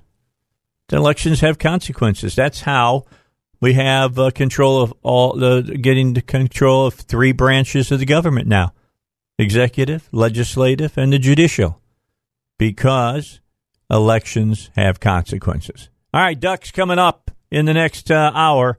We talk cars when we return Hey, on the Dave Elswick Show. Obama for that quote? What's that? Which quote? Elections have consequences. I'm I've heard that for a long, long time, but he really brought it out to the forefront, and I love it. Got to live Thank by you, it. Mr. President. You got it. Thank you much. All right, we move into the four o'clock hour, and Duck is here today from Duck's Garage. Joe is not here. Had a, a family uh, issue come up, and he won't be with us today, nor will either him or Duck be here next week. They're both going on vacation, not together, separately, but they will be on vacation. and we're going almost to the same place, but different. Really? Yep. He's in. He's going to Colorado, and that's kind of where we're going to. Well, that's kind of cool. Yeah. Colorado's a nice state to go visit. And we're driving. He's he's flying. Oh, he's flying out to Denver? Yeah, he's flying out there, and they're going to rent a car, but we're we're going to drive. Well, it's pretty, except when you have to drive across Kansas. Ah, that's okay. That's about as flat as you can possibly get in That's this why all the country. tornadoes up there. Yeah, I mean, Don't have nothing to knock them around. you're going to see a lot of wheat. Oh, I, I've seen my fair share ya. of wheat. You're going to see those those uh, flowing, uh, you know, waves of grain that you you sing about when you talk about God bless America. Mhm. Yeah, you're going to see it. Yep. up close and personal, Yeah, acres we upon acres, and then when you get close to uh, Colorado, you'll see acres upon acres upon acres of sunflowers. Really? Yeah, So what do they do with sunflowers out there? sunflower seeds Oh, for birds and stuff and everything for else. people. Yeah. I mean, major league ball players eat enough sunflowers To float the world. Yeah, just about. I, I still don't understand it. I'm I'm I'm kind of a double bubble man or a bazooka man myself. I, don't like, to I don't like sunflower seeds. I don't either, to be honest. I like to suck the salt off of them, Yeah. but then I spit them out. That's kind of the way I am. I don't break them open. I'm not. Look, I just don't have the the the I don't know tongue and teeth. You know, I, To to coordination to crack the seeds open and and Yeah, eat my the wife can. insides. She she likes them. She she can crack them and, and never check up. I can't. A lot of people. What is it? Was it David sunflowers? Yep, that's the main done one. by, by the uh, uh, the Jewish company. Yeah, it's got the red package on it. Yeah. I think red and white or red and clear. I don't remember. Got a little blue on it too. Yeah. yeah, good. They said they're supposedly the best, and that's the one that you'll always see the big buckets of it Mhm. in the ju- in the Yeah, dugouts. yeah. yeah, Most especially go into you go into Sam's too, and you see them. I mean, they're sitting everywhere this time of year. I want a big bucket of Joe Bazooka bubble gum. Remember that? Remember Mhm. when you also you always Yeah. bought the Bazooka bubble gum? You opened it up, and it always had the comic inside Yep, of it. always. You know, it probably still does, to be honest. So I, I, I like ain't- bazooka. I ain't seen none in the in the stores or nothing like that anymore. Oh yeah, it's which there. I ain't paying no attention because I don't. I'm not allowed to chew gum no more. And their parts, their pieces are square with that Yep. dividing line down the middle, and then you had uh, uh, double bubble, which was kind of a round, Yeah, it was- it was cylinder round, kind yeah. of thing. And uh, man, I didn't chew tobacco. There's, I can only tell you, there's a when I played college ball, most of the guys either did dip or they chewed. Chew tobacco. I I chewed gum, so I would have to put at least four or five pieces in my mouth to get the same kind of Big cheek knot. yeah, going for uh, for everybody. Yeah, but yours didn't last near as long as theirs does. No, yeah, I I saw two. Jerry Gerardo, good buddy of mine, uh, who I played against in high school. We were personal friends as well. So when we played Griffith, he was always playing. He was up there in the batter's box, and uh, I forget who was the pitcher that day, but they threw a fastball up and underneath his chin, knocked him down, and he swallowed his plug. Oh my god! Did he get sick? Oh, it was ugly. Oh god! I mean, he got back mm. up in the in the batter's box and heaved all over the home plate, and the umpire just looked at him and said, "Get out of here!" and he came out and threw a towel to the umpire. Oh, he was sick. Yeah. I mean, he left. He was so I- sick he had to leave. I can't say nothing. I, I tried red man when I was younger deer hunting, and my buddy that gave it to me, he come back by me, and I was laying on the ground puking. He said, "What is wrong with you?" I said, "You know that red man you give me?" I said, "Don't you never give me no more of that stuff." Don't ever swallow the juice. Well, he didn't tell me that. He didn't tell you that. Yeah, that's not good. He just said, "Put it in your mouth and chew on it." look at look at Russ. It's just nah, I don't even want to talk about it. Mm, it's Did you ever chew? Did you ever try to chew, Russ? Not chew, I dipped, but uh, Okay. that was just a couple of times. Did you Now, ever? see, the boys did you ever here at Catholic swallow the juice? Really bad. What's that? Because if they got caught dipping over there, Uh huh. coach would have them sit down with a bucket in front of them, a five gallon bucket, mind you. Oh, But they'd have to load up a whole can of Copenhagen. And if that stuff doesn't take taste like worm dirt, I don't know what does. but Worm they would have to sit there, and they sat there sometimes for two hours without spitting. Oh my lord! Yeah. You could. You know what? That, that's You the, can't do that, Dave. You That's know the that, difference. That's that. the difference of then and, And now. now.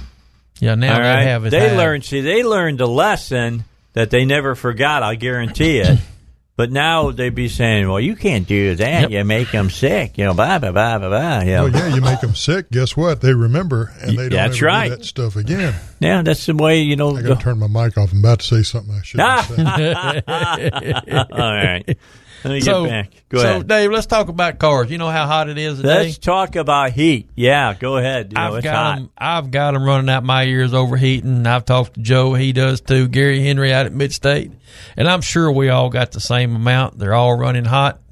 Uh, air conditioner's not working because everything is hot. I mean, the fans are not coming on and cooling everything off.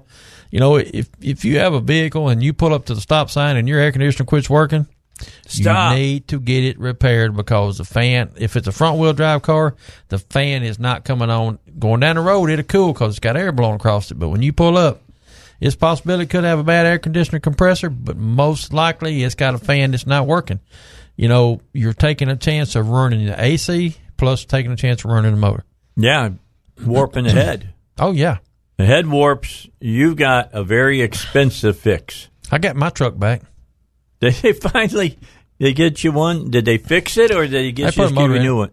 They put a motor in it. Had to put a motor in it. Yeah, the lifter turned sideways and ate the block up. Wow.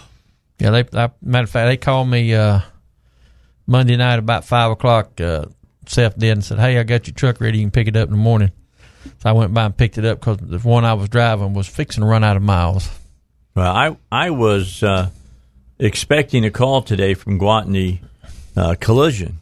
Haven't gotten one today, so means that probably I'm going to say it's going to be Friday. Friday, yeah. Before it's done. What happened is they pulled the doors off, and then they found some more Damage. They damage. wait on the insurance company. And, and most insurance company right away said, "Fix it. Yeah, no big deal." But but then I got to get the parts and Yeah. everything coming in. I have no idea what they didn't get into exactly what it was that they had to fix. Probably um, found the the rocker panel or, or something like that. And speaking of that, Dave, Yeah. I got a good friend owns a body shop in Benton. Is it okay if I bring him one one Wednesday? Yeah. He wants to, you know, he you know, he's he's he painted airplanes for a living for a long time. Now he's he's in the body shop business. In this A to Z body shop and he asked me about, you know, I asked him, I said, Hey man, look, you know, once once in a while, can you come on radio with? I asked Davis, okay, and he said, "Yeah." So I may when I get back, I'll get him come up here with me one Oh, Wednesday. And- absolutely. And, like I said, he's painted airplanes. So Well, if you're painted airplanes, you can paint cars. oh yeah, he he painted seven forty sevens and all kind of airplanes out here at Little Rock. Can so you imagine painting one of those asked- huge airplanes? I asked him that same question, Dave. I said, I said, so Chad, how long does it take to paint? We was talking about a corporate jet, you know, like a twelve seater or fourteen seater. Yeah. He says there's two painters, and when they start, they don't quit until they get back around the other side. He said because how soon airplane paint is different from car paint. It dries quicker than a car paint does. He said, and you got a steady paint, or don't you have white, have shiny spots have, and dull yeah, spots? problems. And he said, then, then you got to go back and try to buff it and clean it. And he said, so when they start, they don't quit until they get back around to the other spot and stop at the finish spot. So how long did they say it takes? It took them eight hours. from the moment they started till they finished. Till they finished the airplane. And that's not that's just laying down one coat of paint, basically. That's all they put on was one coat. Okay. But he said it's a thick coat of paint. He said it's not like painting a car, you know, where it's a lot of it's air. Yeah. He said it, he said, but it is a hard. He said, and he he said always he's a he's a little skinny guy. He said I always got stuck up on a the man lift and somebody moving me. He said, but it takes that How long much to paint a car. fun? But yeah, he, I uh, can. But how did is that a decal that they put on on some of those, or some of them he said are or, decals. or are they painting some of those logos on? No, he said those are. He said basically those are are decals nowadays. That's what they he do said kind used of to they wrap? painted them. Yeah, he said used to they painted them, but he said nowadays they'll paint the bottom coat and then they'll put the, the wrap on it to cover the rest of it. So Okay, well that that probably helps some. By the way, speaking of the heat, it's uh, here in Little Rock right now, ninety five degrees, and it feels like hundred and two. yeah, It's hot out. You ain't kidding. It's hot. My guys in the shop, I, I've preached to them all week. Do not get too hot. Make sure you drink plenty of water. If you get hot, come to the office. Get an air conditioner. Go back in. I got a break room with air conditioner in it. I said, you know, Cool off. do not, you know, don't, you know, if Don't you, take advantage of it, but cool Yeah, off. if you need a 15, 20, 30 minute break, go to the office, sit in air conditioner. You know, get cooled off. I don't want, you know, I don't want to go out there and find one of them passed out or something because it, it is miserable right now. I ain't like Joe. I ain't got air conditioner. got it in my office. Got to keep the office cool. Don't matter about the bays. I'm just saying. With that eleven thousand square foot, probably be hard to heat to cool. It's hard enough to heat, most especially cool. Okay, so is your air conditioner going out like one of the first things that you're going to notice that your car is overheating? A lot of time, the the newer cars, if it starts overheating bad, the computer will take over and kill the AC. So if the AC goes off, be aware. Yep. yeah. You better be looking down because the, the light on the dash is flashing, telling you, "Hey, I'm hot. Turn me off now."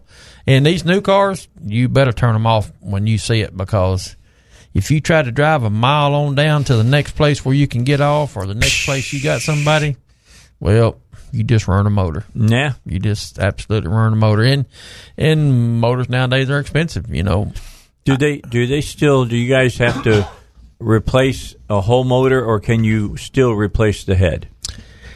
Dave, most time if they've got hot and they've run them up into the 250 degree range, it's burnt. Because it's aluminum now. Yeah, it's all basically 90% of the stuff on cars now aluminum. And that's all because it's weight that yeah, we're talking about. cut- well, aluminum dissipates heat a whole lot better than cast iron does. Okay. and that's that's why we and and weight. Don't get me wrong, and we went to the weight because it is lighter, you know. And but they just can't stand to get hot. Even a cast iron motor, which the one in my truck, it's got aluminum heads, but it's got a cast iron block. It can't stand to get hot. Which that wasn't what happened to mine. Mine dropped the lifter, ate the block up, ate the camshaft up, so they had to go in there and, and but mm, they had it about two and a half weeks.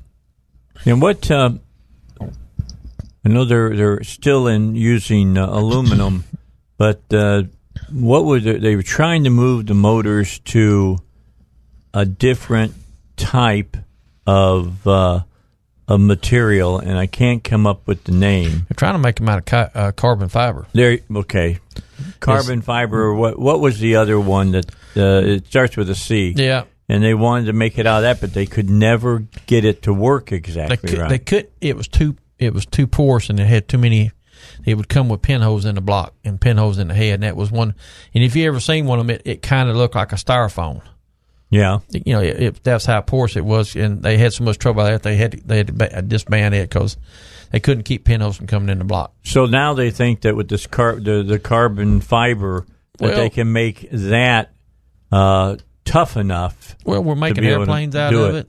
you know we're making body parts out of it so i'm sure that that it'll work i mean I, I'm- i'm pretty confident that they'll get all the bugs worked out of it and make it work aluminum done a good job for years Oh, yeah. and it still does a good job they Yeah. still every day they put aluminum motors out every day you know but it's just uh, you know it, it's it just can't stand no heat and these cars nowadays dave a lot of them run 210 on the gauge but most of them the fan don't come on to 225 And all you got to do is get a little over 250 and you're in the Yeah. doo doo. They they've got them pushed to the limit, you know, and and they done that for for fuel mileage for Mhm. EPA, you know, trying to get them back, you know, get them into the EPA to make EPA, you know, approve them when they're doing them, and and I can understand that's why nowadays, you know, Dave, thirty years ago when you got in a car, you'd drive 20, 30 miles before the engine ever got warm enough to turn the heater on. That's why I love cars today, especially when it's cold outside.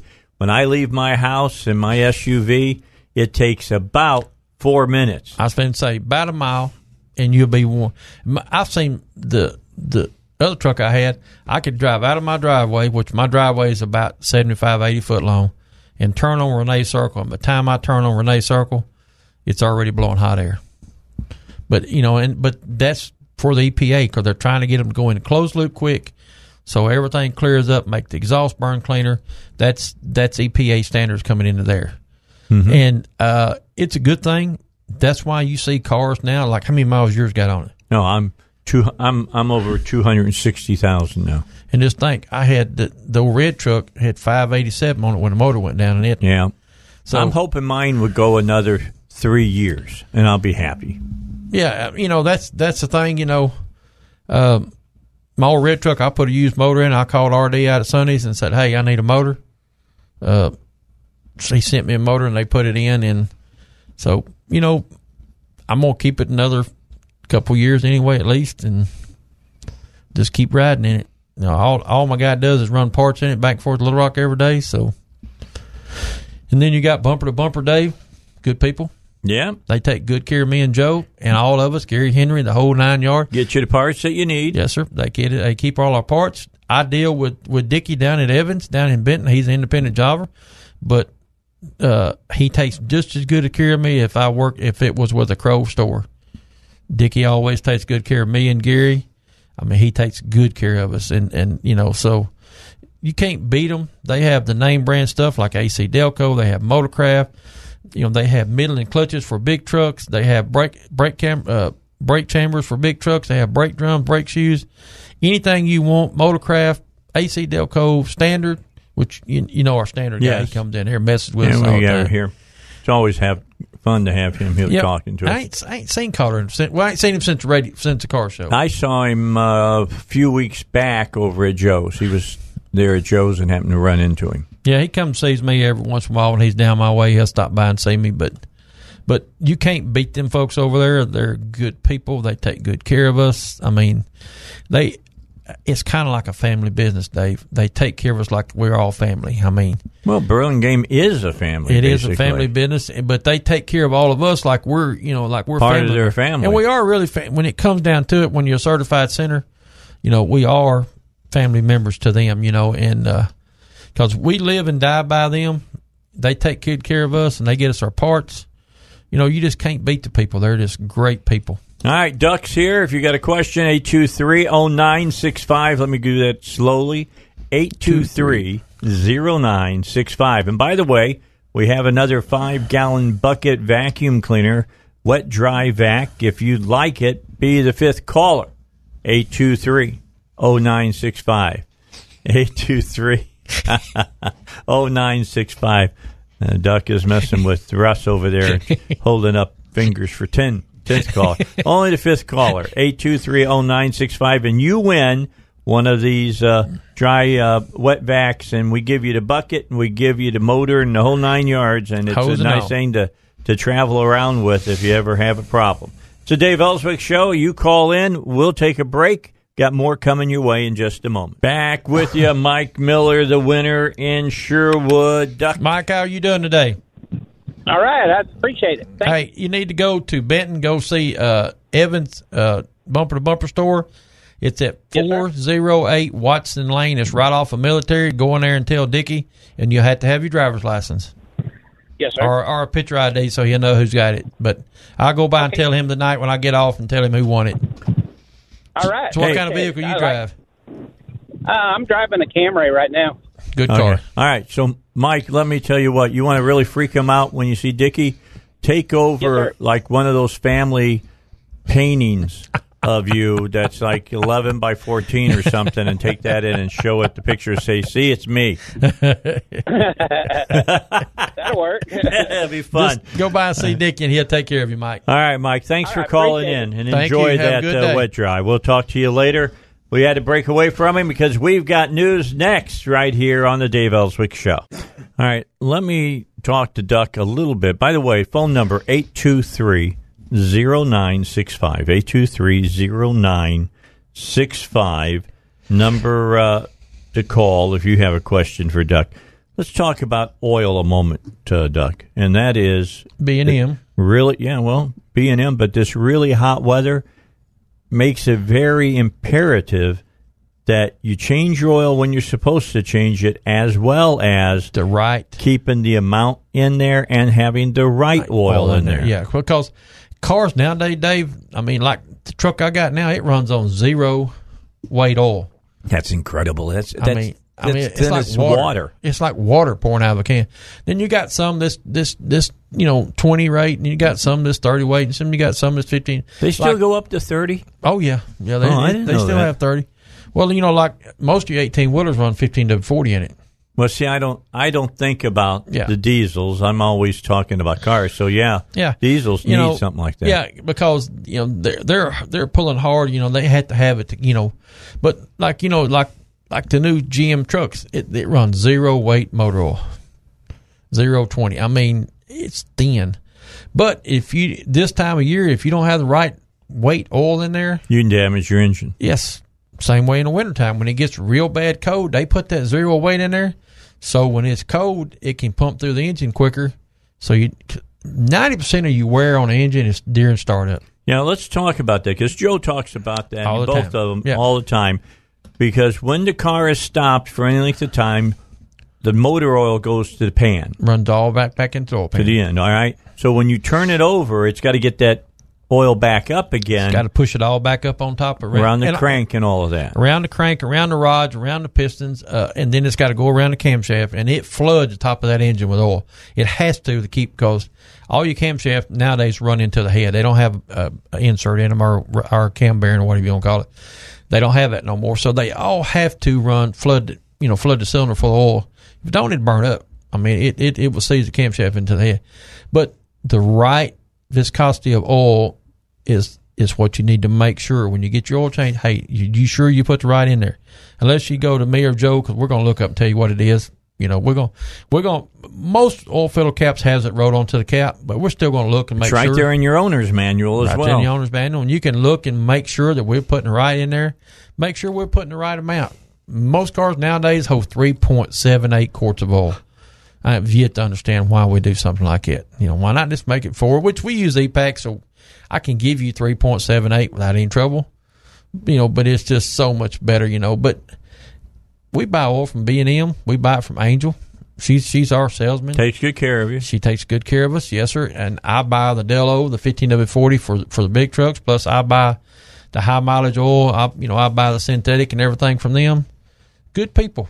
If you're interested in having them having them to supply you with oil, give Angel a call or call me or Joe one, and we'll give you Angel's number. She'll be more than welcome. Come take care of you. Yeah, we'll get her back here on the, the show, and we can talk about all the hard work that they've done uh, at B and M uh, with the oils that they have, Yes, and and uh, and all of the science that goes into to oil now, and it's why it's so expensive now. But but Dave, that's why you see a car run five hundred eighty seven thousand miles before it lays down. Ain't gunking up like they used bec- to. because they got all kind of stuff in it to stop that. They they, they put Teflon in it. They put other additives in it to make it where it, it lubricates so much better. So let me ask this question. I remember this was about 10, maybe 20 years ago. You know, when you get to a certain age, you lose track of time. anyway. 'Cause uh, you want to. Yeah, it's true. Uh, I remember the big thing was like putting those, like, I, it wasn't called the drain plug. That's what you, you let the oil out with. But it was a plug that you could have installed in your engine that held the oil up in the head. Yes, check valve. Do they do that Yeah, still? all all of them got check valves. They all have 'em now. Yeah, they had to because these cars nowadays they they drain enough oil back into the pan, but they have to have check valve in to hold some of it up there. But ninety percent of your wear when your motor when you hit that key and it first Friction. starts, it has nothing to, lub- to lubricate the bearings, and they're running just metal against metal, and then as soon as the oil pops to it, and it you know it, it goes away. But ninety percent of the wear and tear on a vehicle is done on startups. I'm just thinking, with that type of metal to metal that's going on, it doesn't take any time for those things to get red hot. No, sir. It don't take. I, I've speaking of that, Dave. I got ISX coming sitting there in the floor, waiting on a, long, a short block to come in. Folks be in today sometimes. The number five rod is totally black. Oil pump went down on it. No, oh, okay. And cooked it, you know. But there again, you know, that's just part of this truck has got a million eight hundred and something thousand on it. and this, I mean, the motor's been in framed a couple of times. Yeah, but, I'm sure. But you know, that's how many miles the truck has on it. I think it's a million eight hundred and eighty-eight thousand. I think's what they told me. That's a, you know, when you give those numbers, it's really incredible to where we've gone with automobiles and trucks. Yes, sir. Used to a truck, if it had a million miles in it, it was wore out. I mean, it was wore from the front to the back, top to the bottom. The cab was wore out. I mean, it was wore out. But nowadays, two million miles on a truck ain't nothing. That's incredible. And that just say, you know, everybody says, "Give me the good old days." You know what? These are the good old days. I'm just telling you. I, will take fuel injection over carburetor anytime. I overhauled a carburetor the other day, Dave. A Quadrajet. I had- Because you remember everything. Oh yeah, I still got the tools to. But I had a, a lady come in, got one. She brought it in. She said, "I can't find nobody to overhaul this." And, What year was it? Uh, it was a '81 model. Wow. Chevrolet pickup with a 454 in it. She says- 454. You can get that much horsepower out of something much smaller now. You got to have a four cylinder nowadays. She said, I've been to three or four different places and everybody tells me to come see you. I said, yes, man, I can overhaul it, but it'd take me a day or two because I got, I got, I'm the only one in the shop can do it. Everybody else looks at me like, Now you "Uh, got to figure out all the float and all that. Oh, I, I got all the tools adjusted with and everything. And so I finally got a kit. I had to order a kit for it. took three days to get one. Finally got the kit and float. I overhauled it and called her and said, okay, it's ready. Come on. She come by there and I give it to her and she smiled and went on home. Do you remember pulling carbs off and just taking them apart to clean them? Oh yeah, and then putting them back on again. we- a and lot of great and get great great gas mileage for a few months. A lot of times you didn't even use no new gaskets or nothing. You just pull apart and blow them out, clean them out, clean the jets on them, put them back on. Yeah. Dave, I can remember when Savings Oil had refined oil in glass bottles, and I have two of those glass bottles. I like that. And My- I don't. I don't even remember glass bottles. What I remember is the uh, the tin, uh, big tins that you Mhm. had to put the the spout into Mhm. to be able to put the oil in the car. I can. This thing had a funnel that stuck up on that glass bottle. It sticks up about three inches, and it goes down to a comb shape. Very cool. My dad owned a saving saving station in town, or run it. He didn't own it. He run it for another guy. But uh, when he passed away, I was going through his shed and I found them, and I brought them home. They're in they're in my basement right now. Have now. you ever lear- looked on like eBay or anything? I bet you those are worth money. I wouldn't sell them for nothing. But I'm just saying. Yeah, they probably are. They're but- probably worth quite a bit, to be honest with you, because that's going back probably to the 50s. Uh, yeah, late fifties. So yeah, 56, 57. my wife was digging.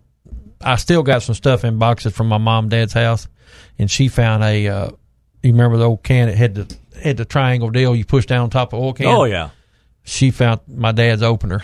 The spout, yeah. the, no, no, it was like a like you open a beer bottle with. Yes.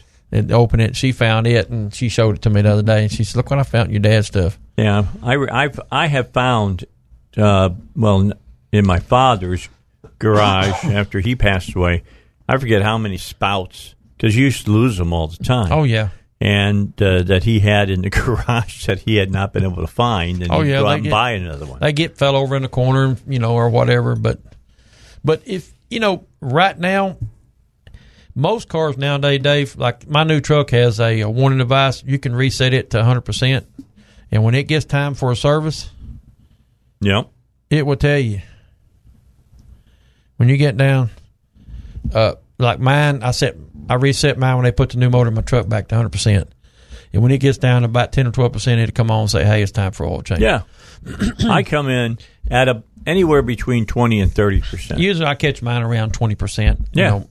But the good thing about that is it takes in consideration if you're sitting on the interstate, like you going home, going up sixty-seven. Yep. You know, sitting in place. If you're sitting in place for twenty or thirty minutes, it takes every time that key is on, it takes all that in consideration, and it calculates it in the computer in the ECM. And then it tells it, okay, hey, we burnt two percent.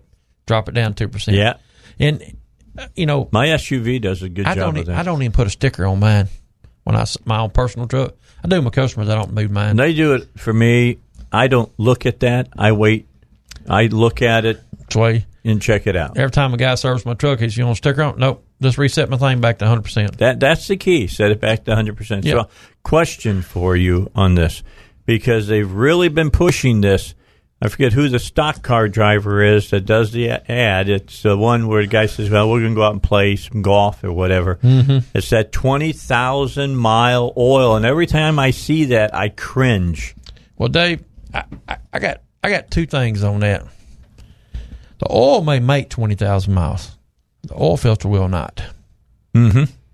Unless that's you a perfect, uh, that's a perfect thing to tell everybody. Unless you can come up and show me where an oil filter will run twenty thousand miles, oil filter stops up just like your arteries in your heart stops up when Mm-hmm. you get stuff in it. That's what that filter's there to filter the particles out of the oil. All oil has particles in it. They get particles through the dirt that runs down through the engine, drops down around, goes around the piston, falls into the pan. You cannot.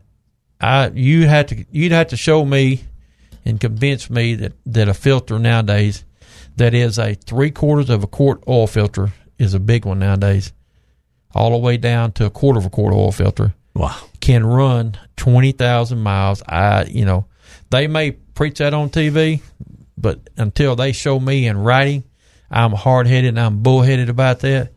You yeah, if you're going to do it, yeah, every five or six thousand miles, go put oil filter on. All right, let's get a break in. Then we'll come back, finish up uh, this hour with Duck here, talking about cars, uh, courtesy of Bumper to Bumper Oil and or I tell you, B and M Oil and Bumper to Bumper Auto Parts here on the Dave Elswick Show. Okay, so when Duck's on and when Joe's on, we like to talk about how they've come back to the muscle cars in the last couple of years. The, the last five years. Yeah, I mean, you can. I my car, my my SUV, my wife got T-boned in a Walmart parking lot.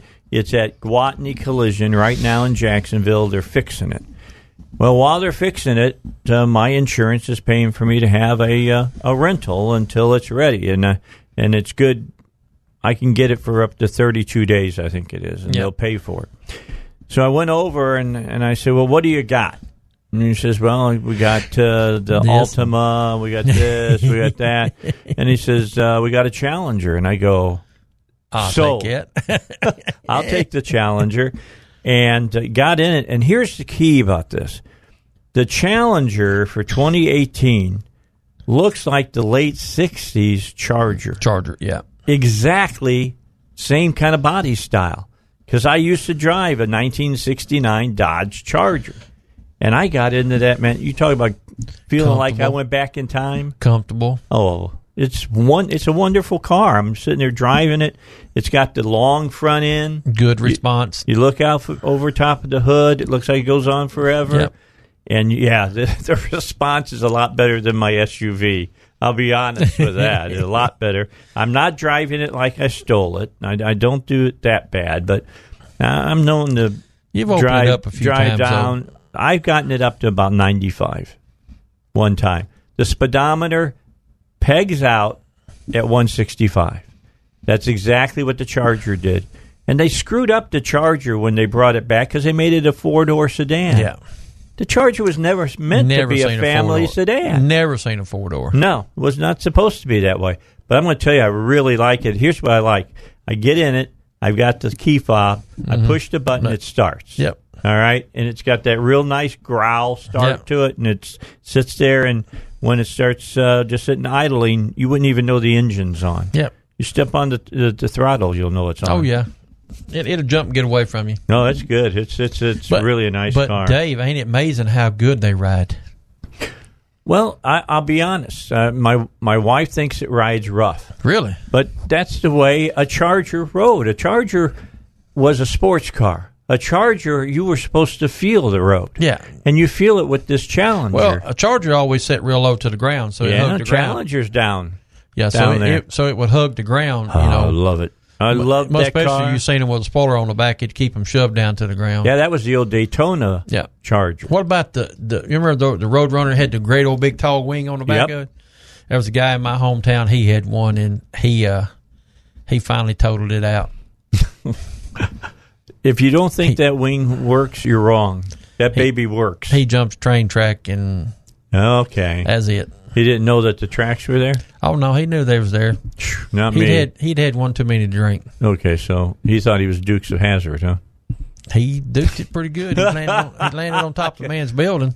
Really? Oh mm-hmm. my God, he had to be really. They said he was running pushing about 120 when he when he went airborne. He went airborne, yeah. He's but it lucky did, to be know, alive. it did not fall through the roof. Well, that's good for they, him. They took a crane over there, and when they picked it up, it shoved, it shoved all the fenders in. Now it tore the bottom of it up when it Oh, came off sure. the train track. But uh, they set it down on the ground. They hauled it off with a record. I can still remember it just because I knew the guy who owned the store.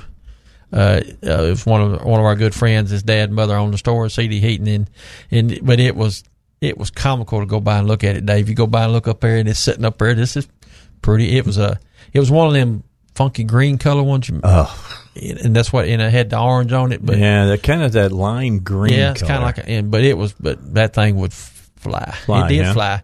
Yeah, it took off. Yeah, that the Charger I had. You know, whenever you have a car, and and I know a lot of guys that had muscle cars back in the the '60s that are listening right now, and you'll remember you had to at least once get somewhere where you could really open it up, blow the carbon out, so to speak. Blow the soot out. Yeah, and up in Indiana, where I grew up at, uh, up in Northwest Indiana, there's the Bor- the Bowman uh, Borman Expressway, and uh, I'd come off the Calumet Expressway from over in Illinois, and I hit the Borman, and I'd open it up. We went out, opened it up one night. It was about three thirty in the morning, and you had about thirty miles straight shot to get to the Indiana toll road scared my friend to death, Doyle Banks. I pegged the speedometer. Well, back then days they would peg it. Yeah, I mean, I pegged it all the way down, and it was it still continued to growl. Mm-hmm.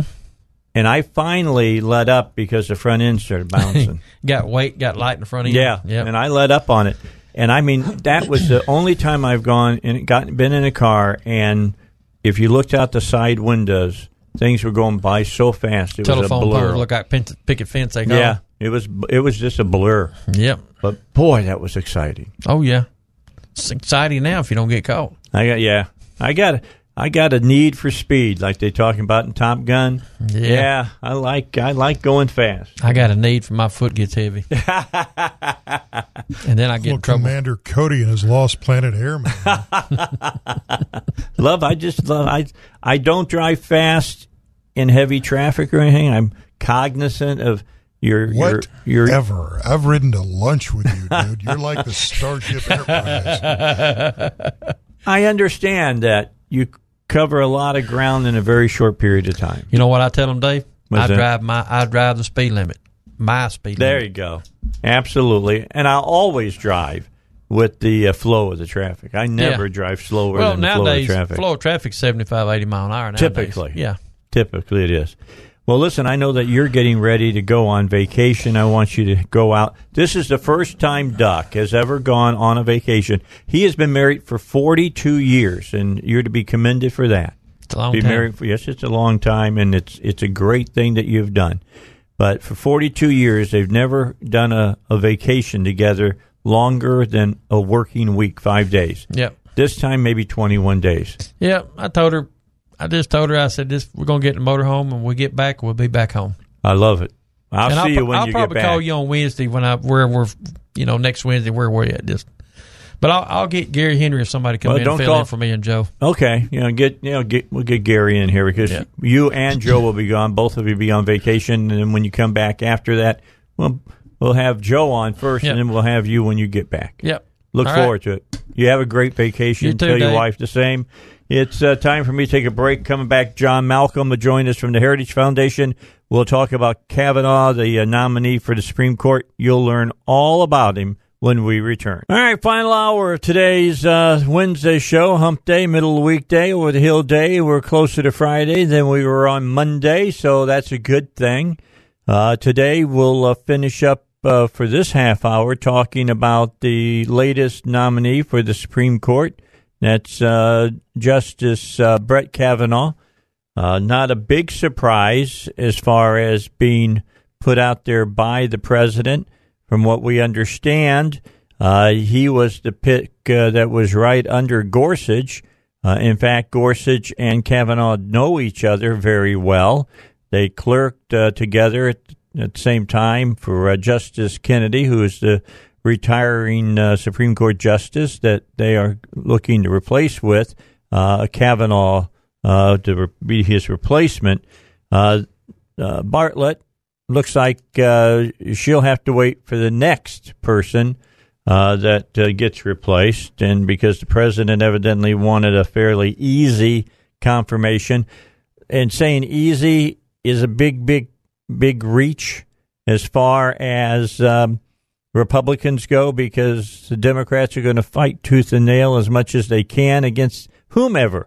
I mean, I Senator Lindsey Graham said uh, last night that they could have nominated George Washington and they would have demonized him uh, during the confirmation uh, hearing. So, uh, just so you'll know what's coming and you'll know about uh, Judge Kavanaugh, we wanted to bring somebody on that could talk about him and talk with uh, some knowledge about uh, what is going to be happening. And to do that, I always turn to my friends at the Heritage Foundation in D.C. And uh, John Malcolm is going to join us. And John, how are you today? Thanks for being part of the Dave Elswick Show. I'm doing great. It's good to be with you. Well, let's talk about uh, Judge Kavanaugh. First of all, let's talk about why they didn't go with the lady. Uh, that was Amy Bartlett, correct? Yeah, well, it's actually Amy Coney Barrett. Uh, Barrett uh, is sorry. her name. There, look, there are a number of, of very highly qualified women uh, on uh, on the Trump list. You know, I can't tell you exactly why he chose Brett Kavanaugh over Amy Coney Barrett. There are some obvious differences uh, between the two of them beyond just their gender. So Brett Kavanaugh has been a judge on the D.C. Circuit Court of Appeals, which is the second most important court in the land, just below the Supreme Court, for the last 12 years. Amy Coney Barrett has been a judge on the Seventh Circuit Court of Appeals for about eight months. She had an incredibly distinguished uh, academic career before that. She was a Scalia clerk. Uh, she clerked. Uh, she was um, a law professor at George Washington, then University of Virginia, and since 2002, a law professor at Notre Dame Law School. Uh, she has uh, published a series of outstanding articles on a whole slew of issues that conservatives would care about. She was received letters of support from every member of the Notre Dame faculty and from 73 academics around the country of a variety of political stripes, all of whom said some of us agree with her on political issues, some of us disagree with her, but one thing we all agree on is that she is a very serious scholar who has contributed mightily uh, to the you know the legal landscape.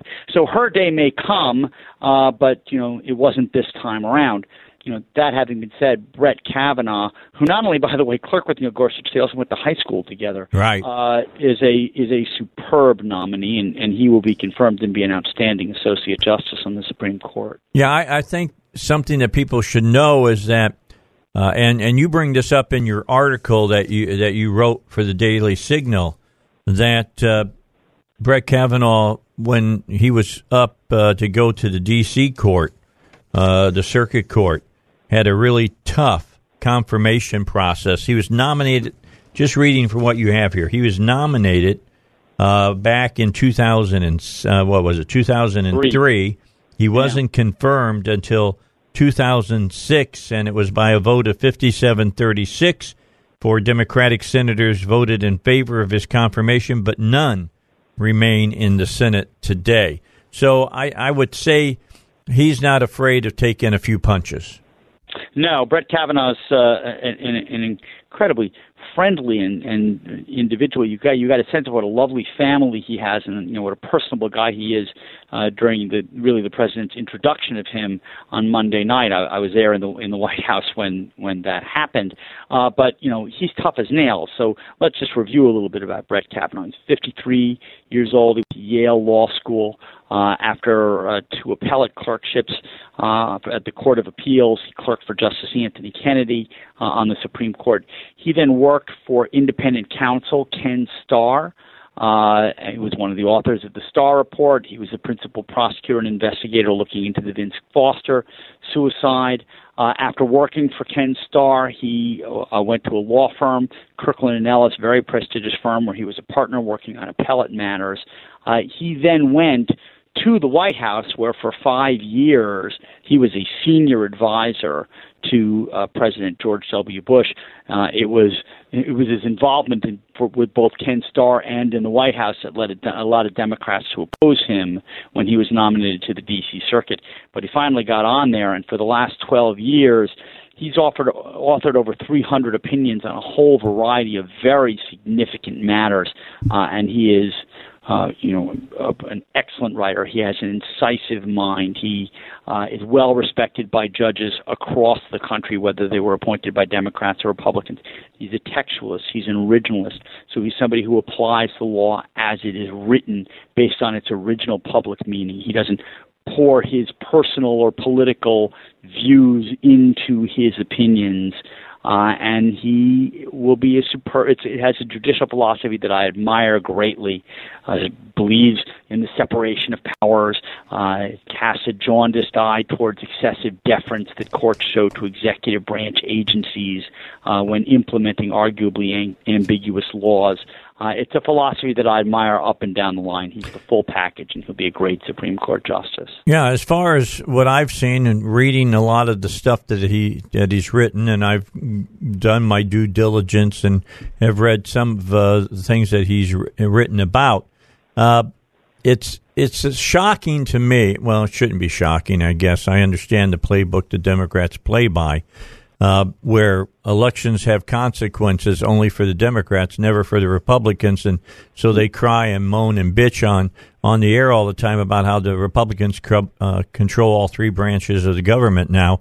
Well, elections have consequences. I I just can't get over saying that enough. But the the the, the bottom line is is that you've you've got a judicial nominee here that they say is going to stop abortion in America and it's going to destroy uh, uh, Obamacare. Now, let's be honest here. Abortion, even if the Supreme Court would, let's say, strike down Roe v. Wade, all that's going to happen is that you're going to have 50 wars about, uh, you know, abortion in the various states. Is that not true?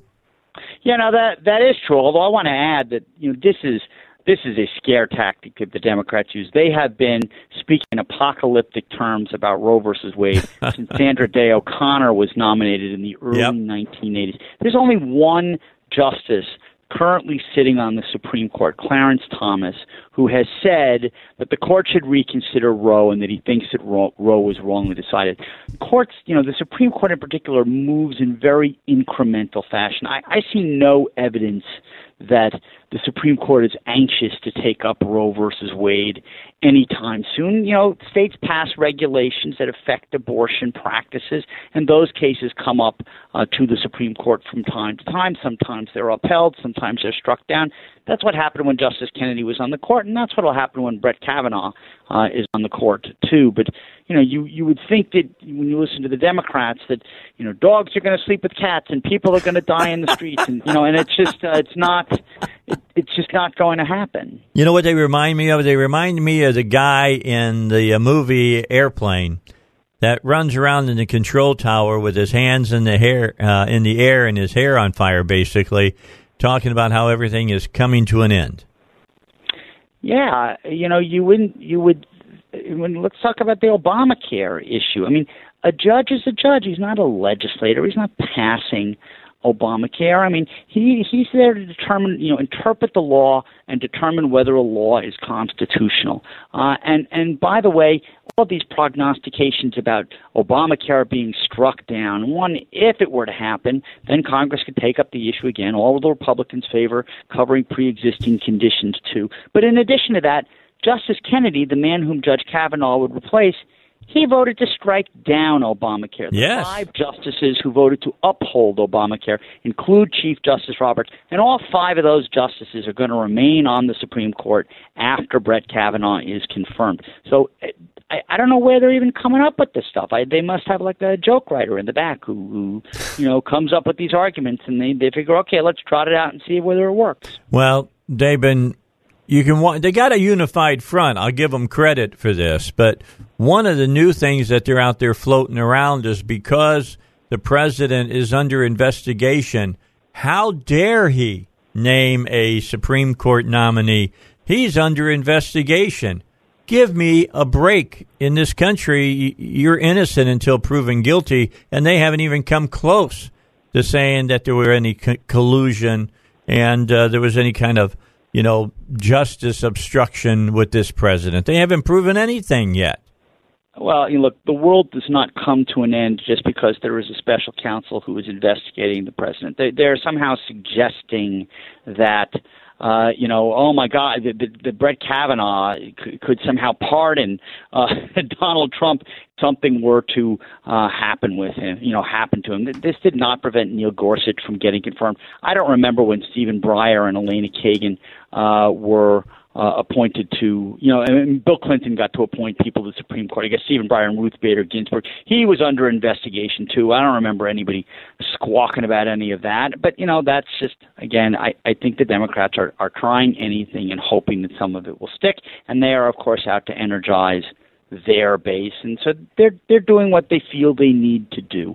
Okay, but at the end of the day uh, there will be a confirmation hearing. The American people are going to see just what kind of a judge Brett Kavanaugh is going to be on the Supreme Court. I think they will like what they see, and it's going to get confirmed. All right. So tell us what. Uh, how soon do you think the confirmation process will will begin? As you said, there's a lot of paperwork that Kavanaugh has uh, that uh, his opinions are on. How long do they give people to look at that, as as well as um, you know, they sit down and, and, and begin questioning this man.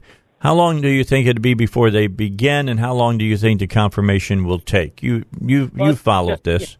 Sure. Well, Judge Kavanaugh has uh, has already started his courtesy calls with senators up on the Hill, and and all of that paperwork, including stuff from the Bush Library from his five years in the Bush White House, that's all being compiled. So the average length of time between a nomination and a confirmation hearing is, is you know 72 uh, days. So, and that would put a confirmation vote uh, at some time in mid-September. So, I, I think they're going to schedule uh, the hearings for late August, possibly right after Labor Day.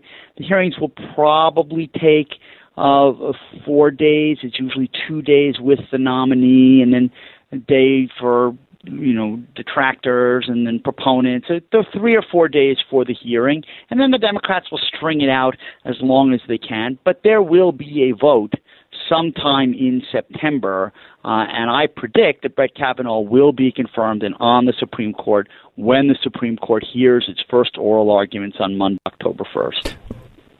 Which Democrats do you believe will vote for Kavanaugh? I got to believe Manchin's going to vote for him. I got to believe Heitkamp's going to vote for him, and Donnelly of Indiana. Those are three. I think I can say I'm 80% sure they'll vote. Now they didn't show up for the the candidate when uh, he was uh, introduced by Trump. Trump invited them to come, but they they said no, we're not going to be there. A lot of people read a lot more into that than I think is there to read.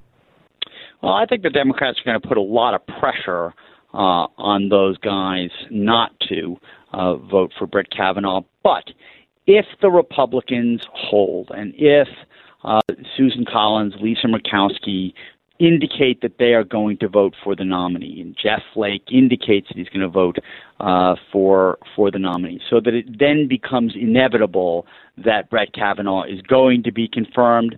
Then at that point, the, the ones that you named, Heidi Heitkamp, Joe Manchin, Joe Donnelly, maybe Jon Tester, maybe Doug Jones down in Alabama.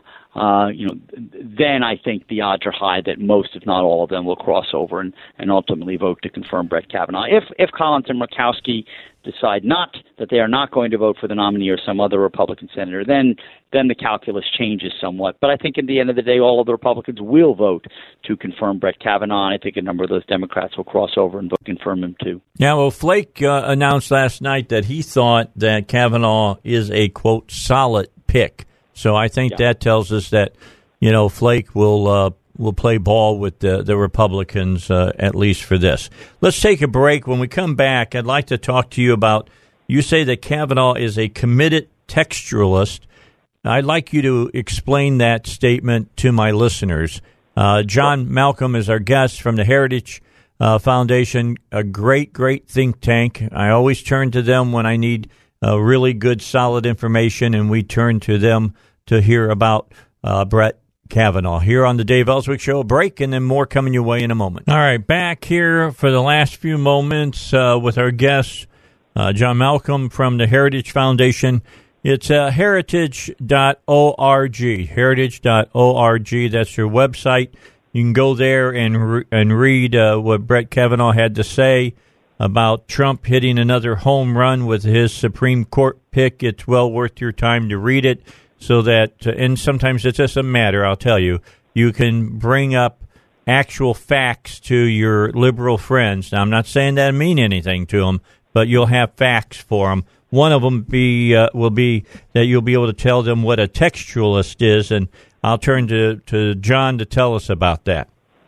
Yeah, so a textualist uh, is somebody who looks at a law and says, all right, what is that law? The law is the actual language of the bill that was passed by both the House of Representatives and the Senate and signed into law by the president, or if the president vetoed it, overriding the presidential veto.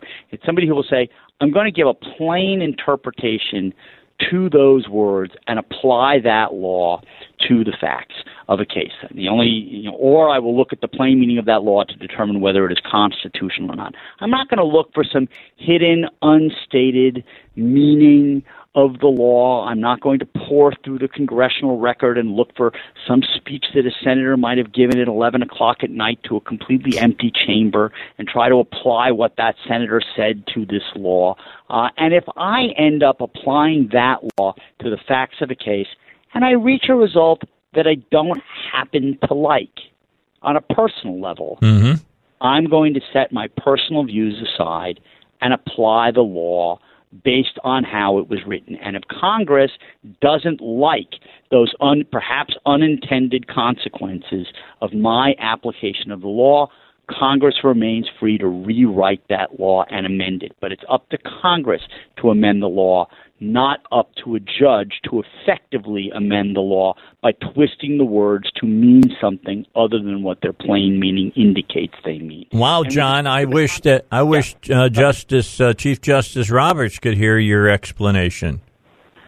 Yeah, well, I mean that was the, that was the problem with the Obamacare decisions is that you read that you read Chief Justice Roberts' decisions and you said you really came away with the impression he really doesn't believe what he's writing, but he is scared of the consequences of striking this law down. Mm-hmm. So he is twisting the plain meaning of the statute. In in the King versus Burwell case, it said exchange is established by the states, and he said I'm going to t- interpret the phrase an exchange established by the state to mean an exchange established by the state or the federal government, and that's the word. That's what he did in order to uh, to preserve that law. That is not a textualist interpretation. All right. We appreciate your time today. We only got you for a half hour. I'll let you go, but thank you. Uh, you shed a lot of light on uh, on Kavanaugh and the process. Again, for my listeners, Trump hits another home run with Supreme Court pick written by Brett Kavanaugh on the Daily written Signal. By John Malcolm, not Brett Kavanaugh. no, I'm sorry. Yeah, Brett Malcolm. apologize. Apologize. Again, uh, from the Heritage Foundation. Thanks a lot uh, and appreciate you, John, for joining us today. Great to be with you. All right. Bye bye now. Yeah, I got myself tongue tied there. His last name is Malcolm. Read that article, heritage.org. Here's the news. You know, I don't know about you, uh, and I don't know what car you drive. I drive a car. It's got over 260,000 miles on it. Right now, it's over at Gwatney Collision being fixed after it got hit in the side uh, and a, uh, a stop sign, three way stop. Uh, my wife hadn't stopped; she didn't have to. Didn't have a, a a stop sign and was behind another car, and that car went through the intersection. She entered the intersection, and the person who had been stopped coming through the intersection, for whatever reason, jumped through the stop sign, ran into her side. So the car is being fixed, and I don't. Uh, when you look at how they're fixing it, uh, they say that they get uh, they use uh, secondary doors. In other words, they use doors from an auto salvage yard. I don't know if they use Sonny's. Uh, I told them if they were going to use a secondary door that I'd like them to use Sonny's Auto Salvage uh, because at Sonny's Auto Salvage you can you can get the you know the parts that you need without any problem whatsoever. I know this for a fact because on uh, my 2009 uh, uh, Toyota, I've put a new transmission into it from Sonny's Auto Salvage. I put a new motor in it from Sonny's Auto Salvage. I got a three year uh, warranty, parts, labor, and unlimited mileage. That means I don't have to worry about it at all. If something goes wrong with it during that three years and it's already got 270 on it, figure I'm going to get another probably close to 100,000 miles over the next three years on it, uh, then uh, I've done well. I feel I've done very well at that point. And uh, then if something goes wrong, you can figure something was ready to go wrong as far as that's concerned. I've also gotten a, uh, a rear tail light for my SUV there. I'm getting a rear wiper from Sonny's, although we're having a little problem with that. He's going to have to go out and go to one of the other salvage yards around the United States to find one. And but when it's found, it'll be shipped here, and then it's going to be mine for twenty dollars, and I'll have a rear wiper again again on the SUV. You can have all those same things that I just talked about. All you have to do is call Sonny's Auto Salvage, and they'll deliver the part to your particular technician. You don't have to worry at all about it uh, about that. They'll make sure they deliver to uh, technicians all over the, the central Arkansas area. 982 7451 is the number to call. That's 982 7451. List came out today. This is from the website WalletHub, and they released their rankings for the worst big cities in the country and found that several high profile places are at the bottom of the list when it comes to city management and operating efficiency. Now, here's something I want you to understand when you talk about the big cities of America. Which party typically controls them? And if you said Democrat, uh, give yourself a gold star. That's exactly right. Washington, D.C. is the number one, nation's capital. But in this survey, it is called the worst run city in America. In fact, here are the 10 worst run cities according to WalletHub's July 9th release. Number one, Washington, D.C. Number two, Detroit, Michigan. Number three, New York City, New York. Number four, San Francisco, California. Let me just say, if you go to New York, you go to San Francisco, you go to L.A., you go to a lot of the places out in California now, you're going to get buried by homeless people. And they're sleeping on the street. In fact, they say that the smell of excrement in San Francisco is so bad now that it will turn your stomach. So keep that in mind. Uh, Number five, Gulfport, Mississippi. Number six, Oakland, California. Number seven, Chattanooga, Tennessee. Number uh, eight, Flint, Michigan. Number nine, Cleveland, Ohio. Number 10, Hartford, Connecticut. And uh, WalletHub financial writer Adam McCann said that they constructed a quality of services uh, and they made that into a score it was made up of 35 different metrics grouped into six service categories, which uh, they then measured against the city's per capita budget. Ironically, the District of Columbia, which is home uh, to the nation's budget makers, was ranked as the worst city when it comes to budget per capita. D.C. also finished near the bottom of the 150 city list in terms of public education.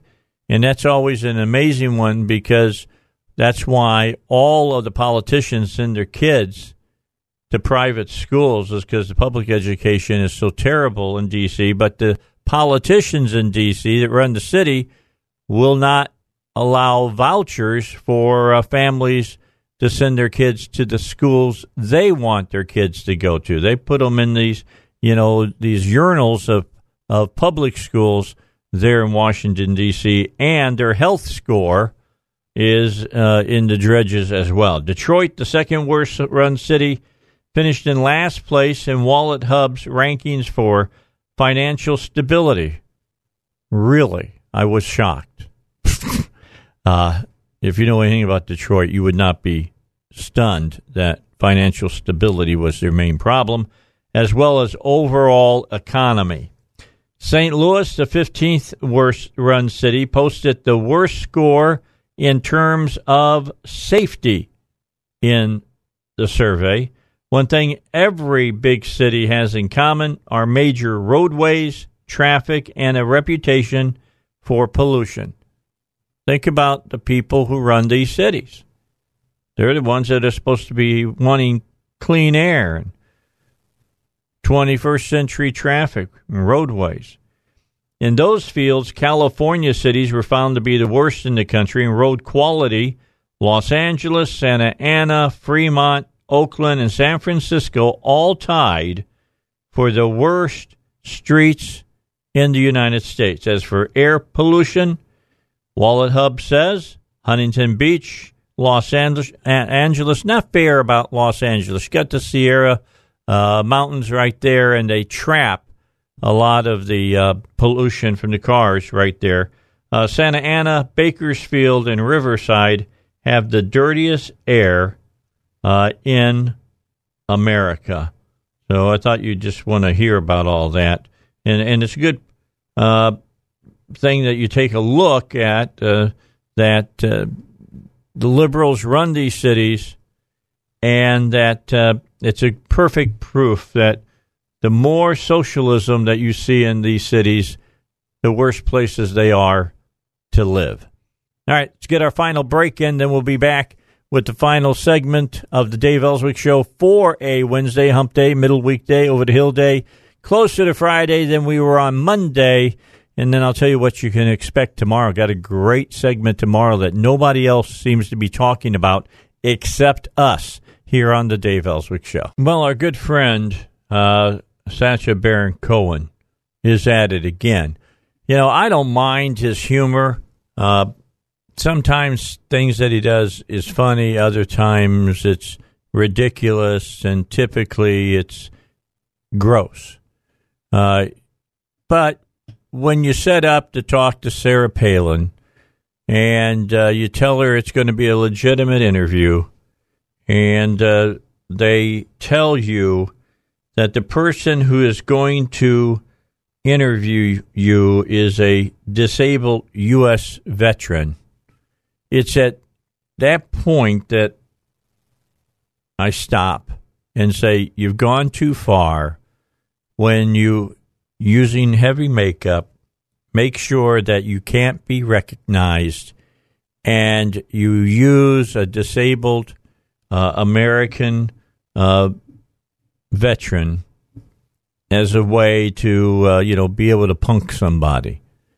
Uh, I'll not watch the show. All right, it's it's on a, a pay channel. I don't take it, so I don't have to worry about uh, not turning it on because I'd get nothing if I did turn it on.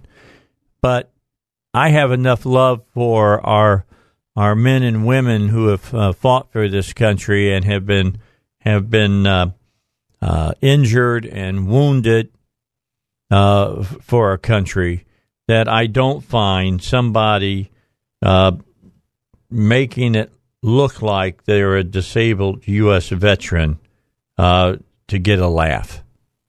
I don't find that laughable at all.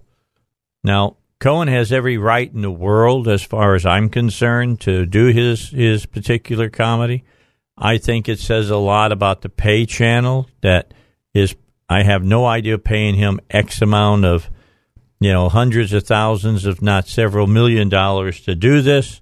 Uh, but uh, the key is is that you don't have to turn it on. And I would uh, state uh, to you that you probably should not, and especially uh, if you appreciate uh, your veterans. Well, it sounds like something that Q, the tech guy in James Bond movies, would create. And this is a story uh, from uh, a Bloomberg uh, uh website. Flying trains. Uh, a French entrepreneur makes the pitch to Boeing. Uh, a plane that lands on a runway, shrugs its wings off, turns into a train and rolls onto wheels and gets on the rails to drop you off at your local station. Kind of an interesting concept. That's what this French entrepreneur, who's made millions by connecting engineers with industrial groups, is pitching to Boeing and others. Link and Fly is Akka Technologies' new flagship aircraft uh, designed with wings that come off to hasten turnover at airports and make boarding easier and closer to passengers' homes. After cars go electric and autonomous, the next big disruption will be in airplanes. Uh, Boeing is among prime customer targets for Akka as it seeks to limit its dependence on the likes of Airbus SE and Renault SA in Europe. The futuristic concept is that passengers would board a train like cube at a neighborhood station and have their retina scanned for security during the ride to the airport.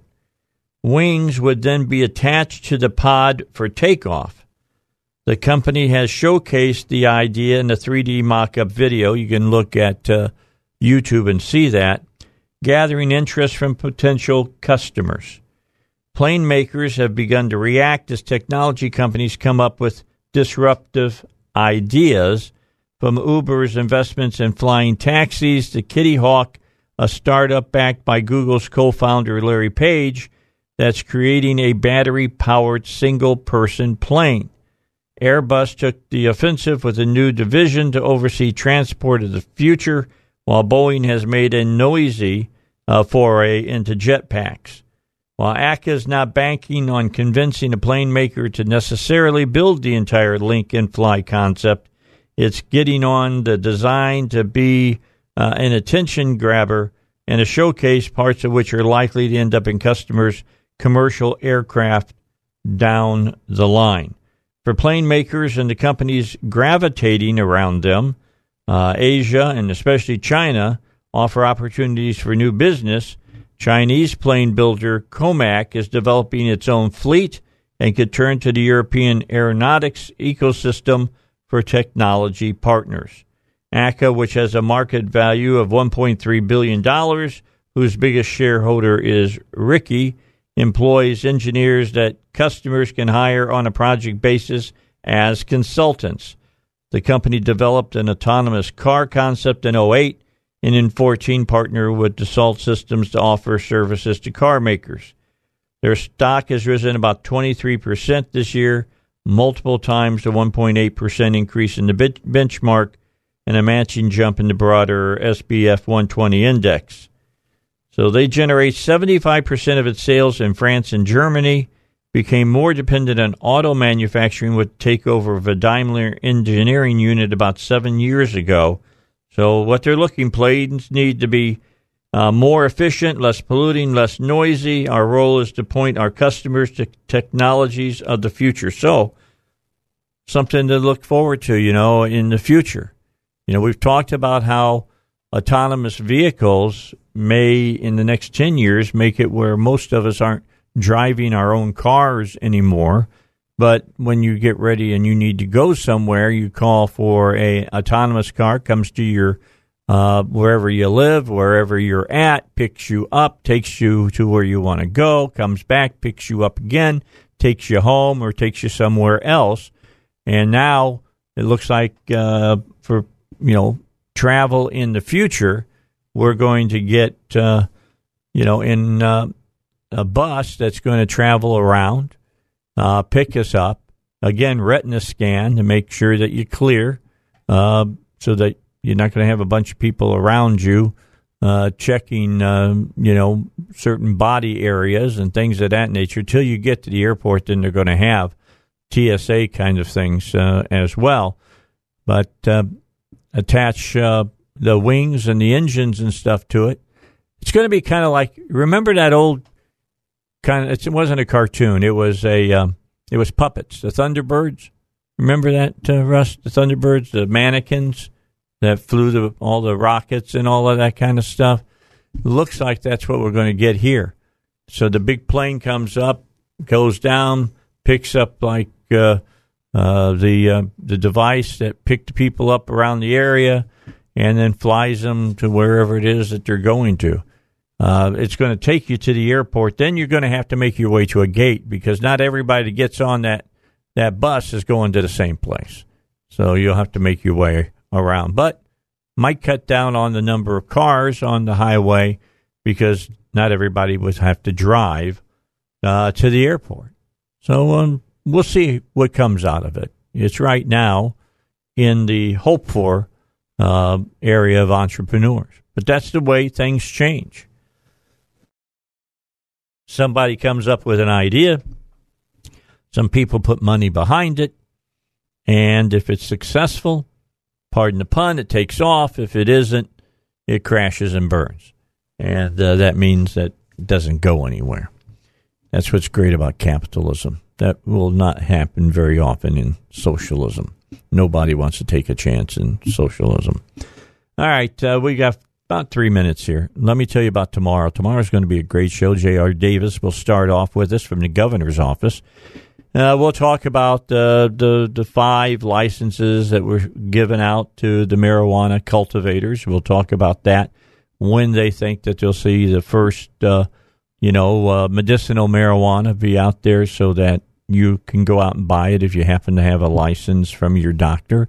Uh, we talked some about that yesterday. We had the uh, marijuana um, Arkansas Marijuana Association on Cannabis Association and talked to them about all of this, then they thought sometime next uh, March in 2019 we would see the first product out on the market.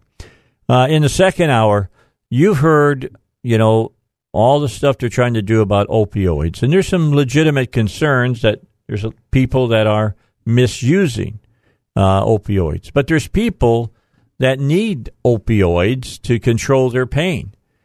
And a lot of uh, politicians are wanting to say, well, you only get, you know, seven a week. Well, maybe if you happen to have a, a terminal disease or a disease that causes a lot of pain, maybe you need 14. So, what happens when they just tell you you can only get seven? I guess you just live with the pain. We're going to have some people whose pain is con, uh, controlled by opioids on the show tomorrow. We're going to talk about that. So uh, the uh, female power panel will be, uh, be in. Elizabeth's going to be here. Shelly will be here. Then uh, I bring my testosterone to the table as well, and we'll uh, have a great show for you tomorrow. You won't want to miss it. It's going to bring up some interesting questions, I believe. A lot of people, you know, don't think about the people who need pain control and sometimes the only thing that truly will control your pain is an opioid. All right, wraps it up today for the Dave Elswick Show. We'll be back with you again tomorrow. We'll join uh, together again at 2 o'clock. Have a great evening. I'll see you then.